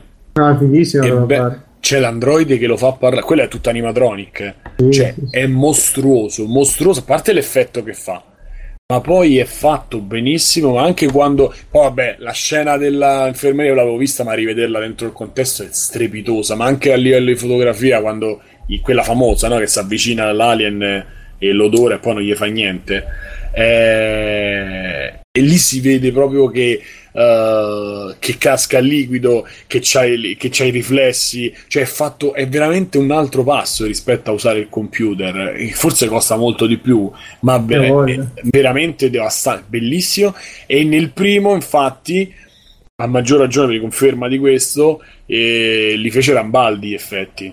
Altro mostro sacro che, che l'Italia ha dato a Hollywood. E la cosa più sp- ecco la seconda, sia più nel primo, ma anche no, più nel primo. La cosa che fa più paura sono gli androidi. Nel, te- nel primo a me mi ha fatto più paura l'androide che ha completamente niente umanità, eh, nessuna compassione. E poi non lo so, quando, quando lo vedi distrutto, che però ancora si muove impazzito, cioè fa molta più, mette più, ango- molta più angoscia quello che non. Sì, però è anche bello perché lei alla fine l'unico rapporto umano ce l'ha con l'androide, cioè con tutti gli Nel altri. secondo. Sì. Nel secondo, sì. E, sì, e poi c'è appunto. Era, sì, alla fine sì, c'è la ragazzina, ma poi sti, sti, sti militari che sono veramente abbastanza ridicoli. E poi, vabbè, nel terzo Eh, stanno. ma loro sono gli antenati degli Space Marine. Sì, Se non ci fondamentalmente. fossero loro, non ci sarebbe stato Gears of War. Eh, fondamentalmente Ah. sì. E quindi pensare poi, contestualizzarli, questi film spaventa sempre perché pensi la potenza che ci hanno avuto. Simo, ma Vasquez? La- Eh, a me non mi piace, ti piace? Mamma mia. No, non ti piace, cioè è un personaggione. La donna. Eh, la donna soldato, non ti ha detto No, niente, ma- vabbè. No, non No, mi- ma- Sì, sì, non mi ha detto proprio niente. Vasquez. Dai, quando gli dicono Vasquez, t'hanno mai scambiato per uomo? Eh, fa, te, no, e a te. E a te, sì, sì. Tra l'altro l'ho visti in inglese, li potete vedere anche muti perché c'erano 5 battute. Il primo c'avrà 10 battute, credo. Non parlano mai. Quindi non hai sentito quando dice sei troppo troppa Vasquez? No, no, visto, Ma- l'ho visto in inglese anche quando esco dalle fottute pareti, l'ho visto in Wow. inglese. Eh. Eh, comunque devo dire, appunto, a differenza del secondo, nel primo, un po' nel terzo, costruire la tensione senza avere l'elemento principale è- dà molto più effetto che non, eh, che non vederlo sempre. Comunque, vabbè, è inutile che soffermarci tanto, ve la consiglio. Per andare sul leggero, invece, visto che fase estiva e cerco di recuperare quello, quello che posso di extra credit vari, avevo voglia di una serie TV carina. Eh, l'avevo letto, forse la- ne aveva parlato Gabriele, ma mi è capitata sott'occhio così mentre cercavo su Popcorn Time, non mi ricordo. Ho visto tutte e due le stagioni di Brooklyn Nine-Nine. Brooklyn Nine-Nine è questa serie tv, diciamo, ambientata in un, uh, in precinto di polizia, in distretto di polizia, appunto si chiama Brooklyn Nine-Nine, precinto che dovrebbe essere ancora più piccolo il distretto, non lo so. Ehm, con questi uh, cinque personaggi c'è il protagonista e questo poliziotto che si chiama Jake Peralta, mi pare, e ha tornato da eh, la, la, la, segretaria Frick, la, l'altra poliziotta carina, un po', scema, un po' scema, brava ragazza, l'altra che non ride mai, quello scemo eh, eh, no, scemo, quello più sempliciotto, i due invece ritardati, e poi il capo, il capo serissimo e il capo e il sergente che quindi sta tra loro e il capo eh, chioccia diciamo quindi muscolosissimo però molto Terry Crews buona, buona persona. È un negro famosissimo io non so. È Terry Crews. È simpaticissimo tra l'altro anche in inglese. Cioè, quello che faceva le pubblicità dell'Old Spice so se c'è presente. Esatto. Eh, allora le puntate sono da 20 minuti.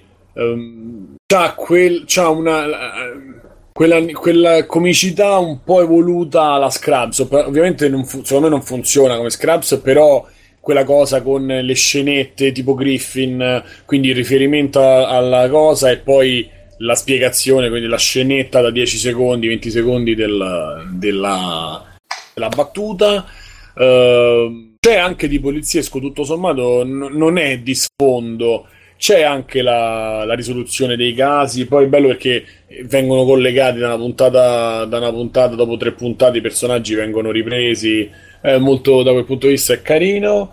Uh, la trama, appunto, è autoconclusiva ogni puntata, però, però tanto mi confonderò sempre, sia, sia orizzontale che verticale, insomma, si sviluppa in tutti e due i sensi.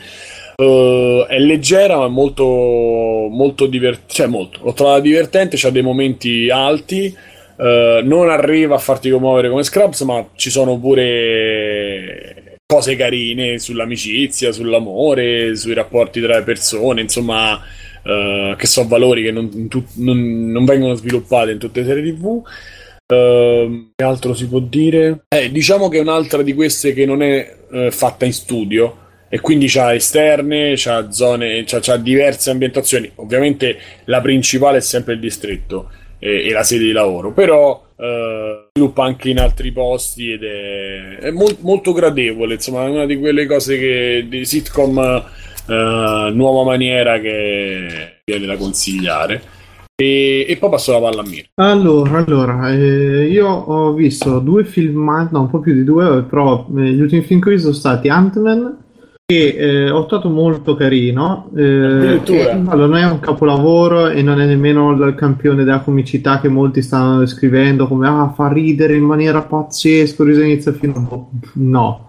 Però è carino perché racconta praticamente la storia di Scott Lang, che è un, uh, un ladruncolo, comunque un po' MacGyver, insomma uno che si dà da fare così che dopo un colpo eh, viene arrestato ed è, il film comincia con lui che esce di galera e che deve diciamo rifarsi una vita, quindi ha deciso che ci darà un taglio con uh, questi furtarelli, questi escamotage per campare in favore di qualcosa di, di, meglio, che ovviamente non riuscirà a mantenere questa promessa e si troverà un'altra volta invischiato in vari furtarelli, eccetera, e cose, fino a che non trova Michael Douglas, che è il vecchio Ant-Man, il primo Ant-Man, eh, che l- lo coinvolge, appunto lo, lo, trasforma nel nuovo Ant-Man e lo coinvolge in tutta questa serie di macchinazioni. La storia di per sé è identica a Iron Man 1, cioè proprio identica col cattivone che è lo stesso ruolo del cattivo di Iron Man 1, le stesse cose, però il film è secondo me più brillante, abbastanza, abbastanza divertente, scorre molto bene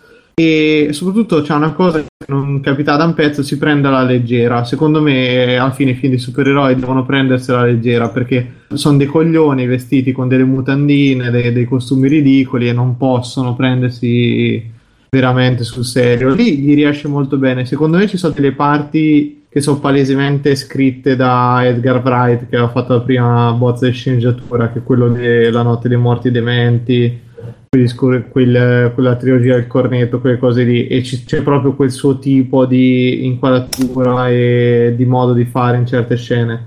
Però il film c'ha di positivo che è coerente con se stesso, cioè lui ha delle caratteristiche, può controllare gli insetti, può rimpicciolirsi e usa tutte queste cose ai fini della storia, cioè lui alla fine diventa, diventa il classico film in cui loro devono fare, non è una rapina in questo caso, però c'è un colpo dentro una, una ditta super tecnologica, devono fare questa cosa qui, e però è sfruttato bene, lui funziona e secondo me è molto più onesto di eh, Avengers o altri film, anzi e proprio vedendo questo tipo di film qua, questi, Guardiani della Galassia, comunque ho preferito queste, Guardiani della Galassia, semplicemente perché non ha la pretesa de- della serietà dei guardiani che ogni tanto tirano fuori quei discorsi sull'amicizia senza aver mai avuto un'evoluzione reale, eccetera. Questo è più sempliciotto.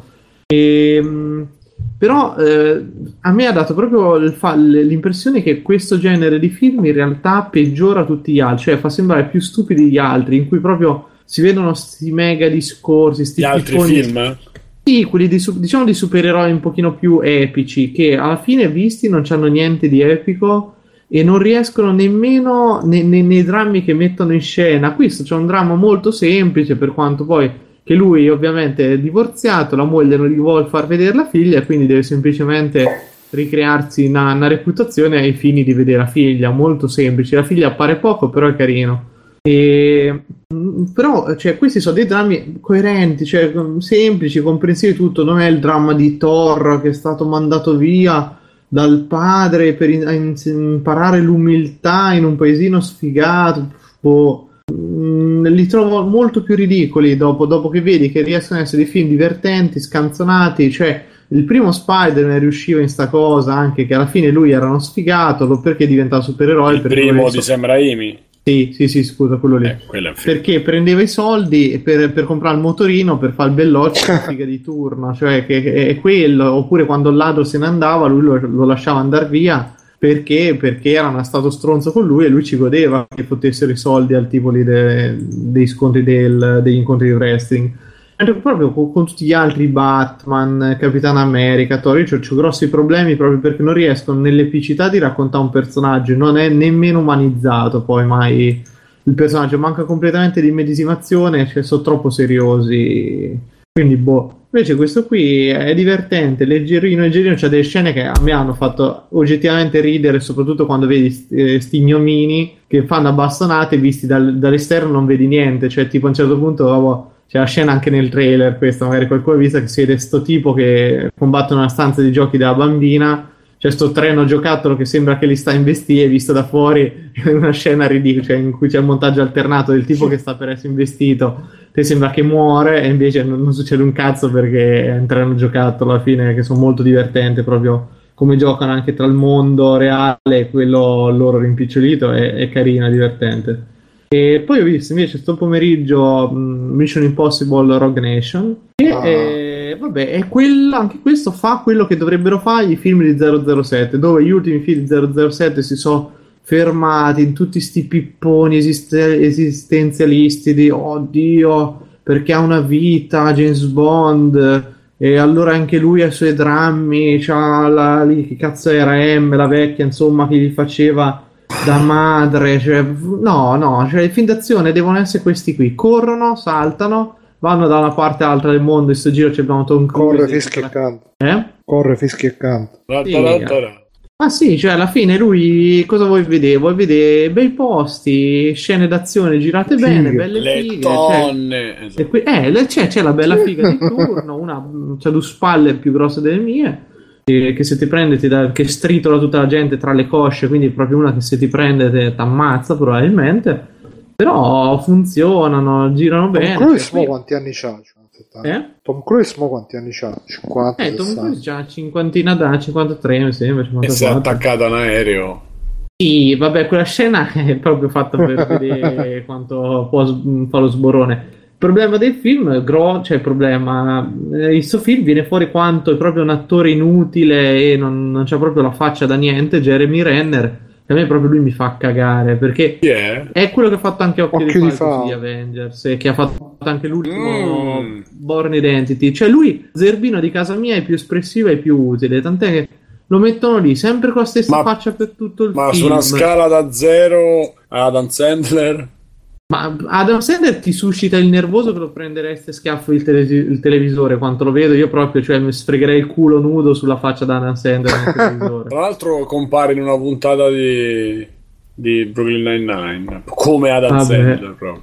Però, per E, mettere no, Jeremy Renner è uno però- che adesso stanno cercando di lanciarlo come eroe d'azione o comunque, eh, ecco, nuovo Born, nuova cosa, ma proprio non ci sta, non ce Secondo la fa. me- Ce la fa, c'è da cane bastonato, può, può fare solo che l'analista de- dell'FBI, queste robe qui, cioè non, non ce la fa proprio, però rimane simpaticone perché non è che ti sta sul cazzo, però è, inu- è l'inutilità proprio messa su schermo. Secondo me Sì. lui lo, lo rivaluteremo quando sarà un po' più anziano, che sarà un po' più Sì, vissuto. anche, anche io ci ho, ci ho pensato a sta cosa, che adesso come adesso è- non è né carne né pesce, cioè non è abbastanza giovane per far ragazzino, non è abbastanza nerd perché poi nel film c'è, c'è Simon Pegg eh, che comunque fa già il nerd lui, però lui è divertente, ti rimane simpatico come personaggio. E c'è il negrone super hacker che ha quelle tre battute che comunque funzionano, invece lui sta lì un po' messo boh, un po' per impiccio, che non è molto utile alla causa. Però il film, eh, allora, è praticamente identico al 4, quindi se vi è piaciuto il 4, questo è identico, con un pochino meno azione. Però secondo me rimane molto più onesti e così dovrebbero essere i film di James Bond. Gadget ce li hanno, le missioni improponibili le fanno, fanno cose che le altre persone normali, se non so super organizzati, non farebbero mai. Appunto, la missione impossibile alla fine è sempre quella, è sempre entrare da qualche parte, frega qualcosa, però continuano per me a essere godibili. Il ritmo ce l'hanno e A funzionano me me ne mancano due. Io dopo quello di Valkyria non l'ho più vedete. Vedete. No, invece devi proprio guardarti, devi proprio guardarti 3, 4 e 5 che sono quelli decenti. I primi due, vabbè, il primo No, ormai è invecchiato. Eh? Valkyria è il terzo. No, as- aspetta, Valkyria è quello di JJ Abrams, non è brutto brutto. Però No, sono no. il, 4, e- il 4 e il 5 sono meglio eh, come... Ah, ah, ok. E dai, funzionano, insomma. Se volete, ho- eh, li butto tutti adesso gli che così vediamo. Fantastici 4 nuovo, ho resistito 20 minuti, poi sono Ah, crollato sul divano proprio in maniera oscena. Ma è de- Eh. una cosa che non ho capito, Mirko, è della Marvel questo? È sempre che hanno No, fatto il no, film no, no, per non far scadere i diritti? Ah. Questa è della Sony, però c'avevo anche io- ah, delle aspettative perché il regista poi aveva fatto Chronicle, che secondo me è uno dei migliori film di supereroi che hanno fatto. E, però parte male per quel poco magari lo, lo finirò di vedere, però parte proprio con l'inutilità, guarda, Red Rich ha sempre queste origini, queste cose, loro due coglioni, lui è la- quello che diventerà la cosa, Ben Grimm, stanno lì. Che, che attore so. del cazzo hanno preso a fare Reed Red Richards, scusa, pure io ti sento così, sembra No, dico che attore del cazzo che hanno preso a fare Reed Hanno Richards? preso quello che faceva che ha fatto Whiplash, eh, il batterista. Che è sto tipo tutto mezzo sfigurato, tutto cicatrici, che perché da quello che ho letto ha tipo sfondato il vetro della macchina con la faccia. Che roba che ci rimaneva secco, quindi no- non c'è proprio infatti la faccia da Red Richards, troppo ragazzino. boh. C'è, c'è il dottor Restino che è un hipster con la barbetta che boh, gioca, co- gioca a GTA a un certo punto. Non lo so, invece film carino che vi consiglio, che a me ha fatto ridere, che è Duro si diventa, con eh, Will Ferrell e un altro... Ah, non è di Salieri. Eh? Non è di Salieri. No, no, no. No, è- Allora, il film è molto, molto divertente, vabbè, è commedia stupidina sul fatto che Will Ferrell è il mega riccone miliardario, però lui è proprio il personaggio standard di tutti i suoi film, quello ricco, spocchioso, però sotto sotto un po' un coglionazzo. E vabbè, la storia racconta che lui ovviamente viene incastrato e, man- per una truffa e a 30 giorni prima che venga mandato in galera. In questi 30 giorni eh, incontrerà praticamente quest'altro tipo nero che ha bisogno di soldi che soffrirà di addestrarlo per, eh, per- per la prigione. E da lì comincia tutta una serie di robe, ma veramente surreali, tipo che questo comincia a trasformare la villa in una prigione, quindi c'è tutte le cose del carcere, fino a dirgli, e allora tu c'è un momento che è meraviglioso in cui lui fa: Ok, abbiamo capito che non sarai in grado di difenderti in prigione, quindi l'unica alternativa che hai è che impari a succhiare i cazzi, perché è l'unica cosa che ti separerà, hai capito? E quindi cerca di fargli imparare a succhiare i cazzi o a nascondere i coltelli nel culo, tutte queste robe qua. Cioè, è una serie di robe molto surreali, però a me, a me ha fatto ridere. Cioè, poi Will Ferrell mi sta abbastanza simpatico nonostante tutto e per me è il filmetto veramente leggero però divertente parte un pochino mal- maluccio però poi comincia si, proprio si sfoga nella seconda parte di film e, e tira fuori una dietro l'altra e si stronzate carino divertente dai e ultima ultima cosa che so che ho rotto i coglioni ho, pro- ho cominciato God of War 3 la remastered per PlayStation 4 e il gioco, boh, io sinceramente tutto questo gran miglioramento grafico non l'ho visto, mi sembra piuttosto simile alla versione PS3. È bello, un gioco divertente, da vedere comunque molto molto bello, molto spettacolare. Come difetto secondo me c'è un pochino il combat system che è abbastanza ripetitivo e non ha comunque quella profondità, quel divertimento di altri giochi come Devil May Cry o Bayonetta e c'ha che a volte sta ricerca a tutti i costi dell'ostentazione proprio dell'inquadratura un po' particolare, del giro della telecamera, del cambiare situazione in continuazione e non giova proprio la, gio- la, giocabilità perché ci sono dei punti in cui non, almeno io fa- faccio veramente fatica a capire dove è rivolto il personaggio perché cioè, tu passi per lì a camminare a un certo punto invece sei aggrappato col cambio relativo di comandi e mo- morire perché, per queste cose è un pochino frustrante a volte, però il gioco rimane bello, divertente, non è invecchiato male come speravo, ma che è una cosa invece che secondo me dovrebbero rifare. E, ehm, no, scusa, non è che speravo che fosse invecchiato male, ma come pensavo. E una cosa che invece dimostra proprio ogni volta la vecchiaggine di certi titoli sono i menu. Che non ho capito, è una cosa che costerebbe di meno a rifare, invece hanno tutte quelle grafiche con le scritte un po' spixellate un po' sfigate oppure quattro terzi con le bande, boh, queste cose proprio pensando di vecchio non le rifanno mai e vabbè, è un dettaglio, però mi urta. No, chiudo qui. Mi dico, però a 60 fps su PS4. Sì, sì, super fluido, bello, cioè l'impatto ce l'hai, ce n'ha tanto. PlayStation 3 mi sa che andava a 30 o qualcosa del genere. Guarda, Posso rimanere? Sì. Bruno, da finire... Ah sì, volevo dire due robe extra, giusto di giochi che ho giocato in sti giorni. Ho, mi sono scaricato Pac-Man 256, quello per uh, mobile, che è fatto da Hipster Whale, che hanno fatto Crossy Road, che praticamente un po' hanno fatto come con Crossy Road. Crossy Road praticamente è come Frogger, però a scorrimento continuo. E Eppure questo è un Pac-Man però a scorrimento continuo con uh, alle spalle il glitch che va che diciamo rincorre Pac-Man uh, non così velocemente. Diciamo che se uno sta troppo tempo fermo incomincia a uscire sta cosa da dietro tipo time limit per farti andare sempre avanti. E più che quello però uh, la meccanica del gioco è impostata sul fatto che uno deve cercare di prendere i um, i pallini, le pillolette, come si chiamano, una dietro l'altra senza mai uh, interrompersi, quindi senza mai passare su punti vuoti del, del labirinto eh, che possono essere o messi diciamo lì già nello scenario per creare difficoltà oppure magari uno vuole ripassare sui punti dove è già passato e perde la combo la figata è quando si arriva a prendere 256 pilloline una dietro l'altra che esplodono tutti i fantasmini, da un super bonus, eccetera, eccetera.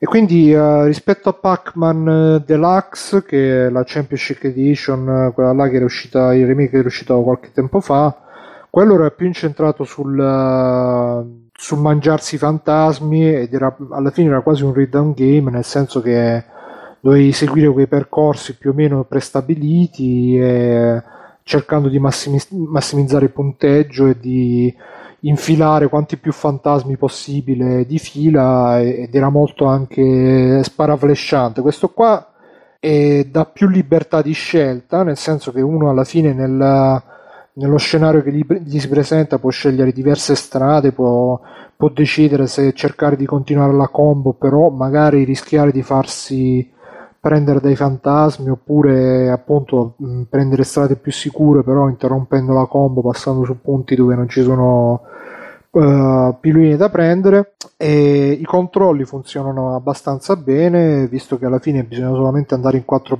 direzioni e le si possono indicare facendo lo swipe uh, sullo schermo quindi anche se è una roba touch only va bene. Eh, l'unica cosa è che purtroppo, essendo un free to play, c'ha un po' di cazzo di stronzate del free to play, quindi uh, anche se si può giocare a oltranza, diciamo che è un free to play un po' tra virgolette buono, nel senso che si può giocare a oltranza, però uh, una volta finiti i crediti, tra virgolette, che si hanno, si gioca però senza power up, nel senso che oltre alle pillole grosse, quelle che mh, permettono di mangiare i fantasmi, uh, man mano si sbloccano diversi power up, ce n'è uno che fa sparare il laser a Pac-Man, sono sempre da trovare nel labirinto, non è che ce l'ha di default. E ce n'è uno che fa sparare laser a Pac-Man, un altro che fa bloccare i fantasmini, eccetera, eccetera. E quando si finiscono i crediti che si hanno a disposizione si può comunque continuare a giocare però senza questi power up eh, non escono diciamo più escono solamente i pilloloni quelli per ammazzare i fantasmi questi altri power up non escono nel, nello scenario. Chiede Schillo come si chiama Pac-Man 256 è solamente su mobile eh, per adesso ma credo che ci rimarrà solamente su mobile. E poi a parte questo, eh, i power up si sbloccano man mano che si, che si soddisfano certe condizioni, tipo che ne so, se ti sei mangiato mille pillole, mille puntini in totale, ti sblocca un power up.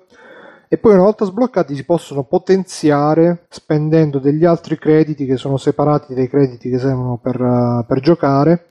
Eh, però poi quando li si potenziano eh, stanno fermi per un po' di tempo, un po' come quando per esempio in Farmville si, si coltiva qualcosa e bisogna aspettare che maturi, la stessa cosa qua, se ti vuoi potenziare una roba devi spendere i crediti e in più devi aspettare, quindi da un certo punto di vista però questo fa sì che uh, si Uh, si possono variare un po' sti power up, visto che tra l'altro poi se ne possono scegliere solamente tre da usare, da far comparire contemporaneamente in un livello, in una partita, quindi non li si può mai avere tutti quanti insieme. Secondo me è molto carino come gioco, è molto bello, ste, ste puttanate free to play danno fastidio, però neanche più di tanto e una cosa che non mi è piaciuta molto è che una volta che muori devi di nuovo rifare la musichina di introduzione prima di farti ripartire. Secondo me l'hanno fatta per rallentare il ritmo e per stimolarti a vedere le pubblicità. Perché una volta che muori ti chiede: Ah, se vuoi avere altri crediti, vediti questa pubblicità. Alla fine, uno, visto che non può ricominciare subito, si vede magari pure la pubblicità. Quindi c'è un po' di queste stronzatone qua però secondo me si fa giocare, poi è gratis, provatelo. E... Mi dispiace che sia uscito free to play perché uh, come, come, design di gioco, come meccanica di gioco, secondo me è molto carina, è molto fatta bene.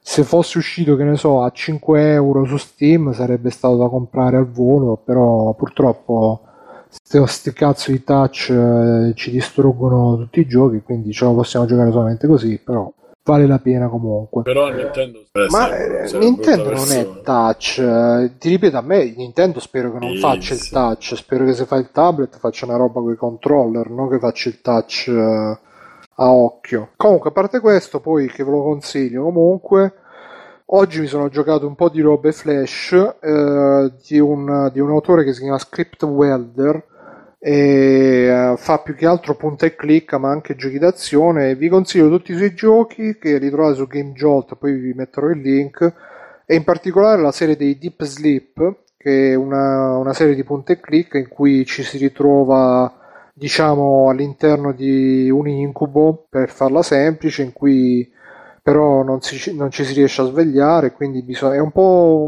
un'avventura del tipo Escape the Room, a parte che però non è ambientato in una stanza, ma in una specie di 4-5, una decina di stanze, alla fine molto pixelloso, ne ha fatti tre, Deep Sleep, Deep, Deeper Sleep e The Deepest Sleep, che sono poi tra l'altro tutti e tre concatenati anche come trama, sono molto fighi, si, si, uh, si, finiscono in fretta, però hanno una, un'ottima atmosfera. In qualche momento mi hanno pure fatto paura perché sono, sono tutti e tre a tema, sono una trilogia a tema horror, anche molto inquietante come ambientazioni, come musiche e tutto quanto. Proprio, sono i tipici giochi che poi a me piacciono molto, che uno ci si mette, se li finisce in un'oretta, in due ore, magari vedendosi anche la soluzione quando ci si blocca. e ve li consiglio. Lui si chiama Script Welder e la serie si chiama Deep Sleep. Eh, infatti, poi io, tra l'altro, appena finito questa puntata, mi sa che me ne andrò a giocare con qualcun altro che anche ha fatto anche una serie che si chiama Don't Escape, dove il protagonista è un lupo mannaro che però non vuole uccidere la gente. Allora, lo scopo della... dell'avventura è che prima del calare della notte bisogna chiudersi in una stanza eh, il più possibile per fare in modo che poi quando di notte lui si trasforma non, uh, non esca fuori ad ammazzare la gente che è pure carino come idea un po' il contrario del solito tipo di questi giochi invece ci si ritrova rinchiusi e bisogna scappare. Detto ciò basta. Ciao a tutti. Perfetto allora visto che siamo quasi in chiusura puntata vi voglio ricordare che Free Playing comunque rimane gratis, non vi preoccupate, però se volete in qualche maniera supportarci per uh, le nostre eventuali iniziative, ma semplicemente solo per quello che facciamo adesso, avete un po' di, uh, di, canali. Intanto se volete raggiungerci c'è il gruppo di Facebook, uh, cercate Free Playing Official Group, c'è il Twitter, ci sono tutte le cose che trovate su www.freeplaying.it. Oltre a queste, sempre sul stesso sito, eh, ci sono possibilità, c'è la possibilità di supportarci in qualche maniera, quindi se voi cliccate su Patreon o su PayPal potete fare delle donazioni che sono non ricorrenti o uh, una one shot di quello che volete voi. Oppure uh, se non c'è un'altra occasione se non volete donare esplicitamente solamente per noi uh, andate sul banner di Amazon ve lo mettete come, come tra i preferiti come volete comprate attraverso quel banner e di quei soldi, ovviamente, di quella cifra che ovviamente non vi sarà, non sarà diversa eh, dal, dal, dal, normale, eh, una percentuale però andrà a noi perché in quanto abbiamo sponsorizzato, in quanto abbiamo affiliazione, vi spingiamo a utilizzare Amazon, quindi qualcosa ci arriva da quello, voi non vi costa niente, a noi ci arriva qualche cosa eh, per le piccole, grosse spese che, che sosteniamo mese dopo mese. Uh, detto ciò, possiamo andare in, in chiusura e Bruno, dove ti troviamo? Vuoi lascia un monito, come ti pare? Sai che io. Ah, c'è una frase che ho letto questo... Eh, giorni fa che non sarà la lettera, però diceva che uno ha i complessi di inferiorità solamente quando pensa di poter fare meglio di quello che sta facendo. Tan, tan, tan. Sì, ti sta facendo se stesso, cioè è arrivato a se stesso. Eh sì. Esatto, eh, l'avevo letto anch'io e la appoggio. Uh, Mirko? Eh, non ho niente da dire, vostro onore. Puoi dare i contatti, che ne so. Allora, cercate Mirko Pierfederici su Facebook, Mirko Pierfe su Twitter, su Instagram e sul PSN. Perfetto. Mirko Io... con la C, eh? Esatto, Mirko dalle Marche. Uh, l'ingegnere Coltelino su, sui social, quindi lo trovate su Twitter così soprattutto, principalmente. Uh, io vi ricordo, uh, vi saluto, utilizzo il mio tempo di saluto anche se è fine puntata, però vi ricordo che settimana prossima, fine settimana prossima esce Until Dawn. Io vorrei prenderlo, se volete una twitchata con anche il mio faccione in alto a destra, in alto a sinistra, che vi fa il Col centro per vederlo, per vedermi quando mi spavento e quando salto e eh, nelle mie varie volete spaventitudini uh, quando fate la donazione se volete indirizzatela per uh, specificate che è per Until Dawn per la diretta per la, così io compro la camera eh, la PlayStation Eye quello che è Uh, pure che arriviamo a metà e poi metto io il resto, non è un problema, insomma, se volete farlo. E, e così faccio, magari organizziamo facendo una twitchata, una cosa un po', un po' carina. E con questo vi saluto, vi ringrazio come al solito. ciao, dite ciao. Ciao. Ciao. Eh... ciao. Ciao ragazzi, come dicevo prima, eh, adesso c'è lo segmentino, minutino, spoilerino su Mr. Robot. Eh, se non l'avete ancora vista l'ultima puntata, saltate perché diciamo pochissimo, però insomma, visto che è una serie che comunque si basa molto su queste cose, insomma, se avete visto l'ultima puntata, vedete, sentitelo, se no, ciao, ciao, alla prossima puntata, ciao. Ah.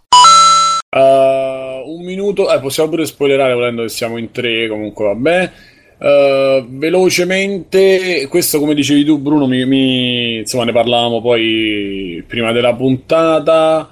In questi giorni è veramente con la prossima, secondo me, si comincia a vedere de- dovrà mostrare muscoli, insomma, se mostrare muscoli o no, perché eh, ha- è- si è infilato in un cul-de-sac che non, non so come. non, non ho idea di come ne uscirà, oppure un po' ce l'ho, però c'è il rischio che possa diventare una puttanata. Purtroppo, quando tiri su tanto in alto, e Lost l'ha insegnato, ma non solo Lost, tantissime serie TV, quando cominci a tirare su, a tirare, a salire, a salire, eh, il rischio di schiantarsi è proprio dietro l'angolo. Quindi, secondo me, senza se non vogliamo dire niente, poi vediamo.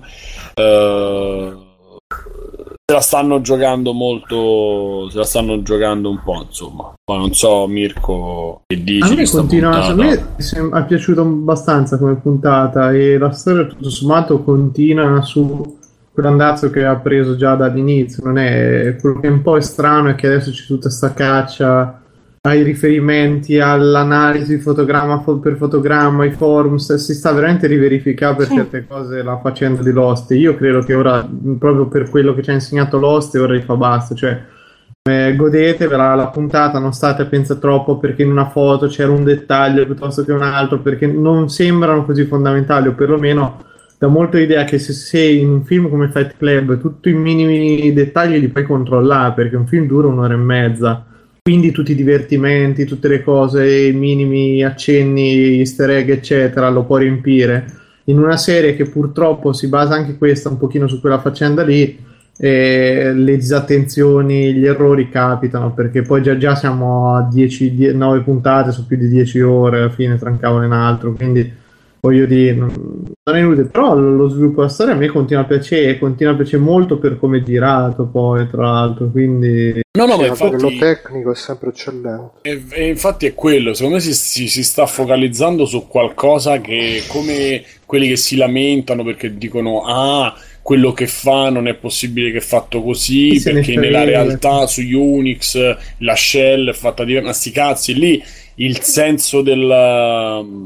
A parte che parte dal presupposto che ci sia molta immaginazione sua, può essere pure che è una sua visione, cioè può essere giustificato col fatto che è una sua visione del programma e del computer, quindi già questo Sì, secondo me finisce che tipo lui sta nel letto con la bava. eh, allora ecco se succedesse una cosa del genere sarebbe la presa per il culo Sì, totale sì, dello invece mi sembra che fino adesso è molto brutale invece su questo. Quindi cioè, se la... è, è questa la paura che ho, nel senso se poi... No, comunque facciamo gli spoiler, siamo questa parte la metto alla fine della puntata, tanto è inutile stare a parlare così. No, ma capisce cioè, volevo fare un minuto perché eh, poi ne parliamo Ah, ok. bene a fine stagione, quindi Ah, secondo me va bene così. sì, mancano Poi, due passa- puntate. Appunto, quindi... Mai No, comunque la metto a fine palla? puntata per... uh, No, vabbè, per me spoiler non c'è bisogno adesso. Io... Vabbè, adesso che abbiamo detto... No, no, dico la metto a fine puntata. E vabbè, sai, però già il riferimento a Fight Club, magari qualcuno che ancora non l'ha visto. Eh, ma non c'entra niente. Vabbè, Eh, insomma. Ah, e quello di Bruno, quello di Mirko era riferito al pad della PlayStation, eh, non era riferito Sì, sì, sì. a Ah, vabbè, comunque poi faccio io tranquillo. Eh, vabbè. Ma insomma, me la fa o non me la fa sta iniezione? La signora è fatta, gliel'ho fatta. T'ha fatto male? Ma se questo c'è la mano che è una piuma, ma che ha fatto male? A giovano, sta mano può essere ferro e può essere piuma. Oggi è stata una piuma. Chi è? Io la saluto, Io vi signora. ringrazio. Mi vado a fare una mezz'ora di sonno, perché io vengo dal prete. Sto mestiere non è un mestiere, è una galera. Madonna, ma come vi chiamate? Come mi chiamo? Eh. Mi chiamo del principe, signore. Ma davvero? È il principe. Io vi auguro buon viaggio, principe. Tante grazie e niente, tanti auguri. Signor, è stato solo. Grazie, grazie tante.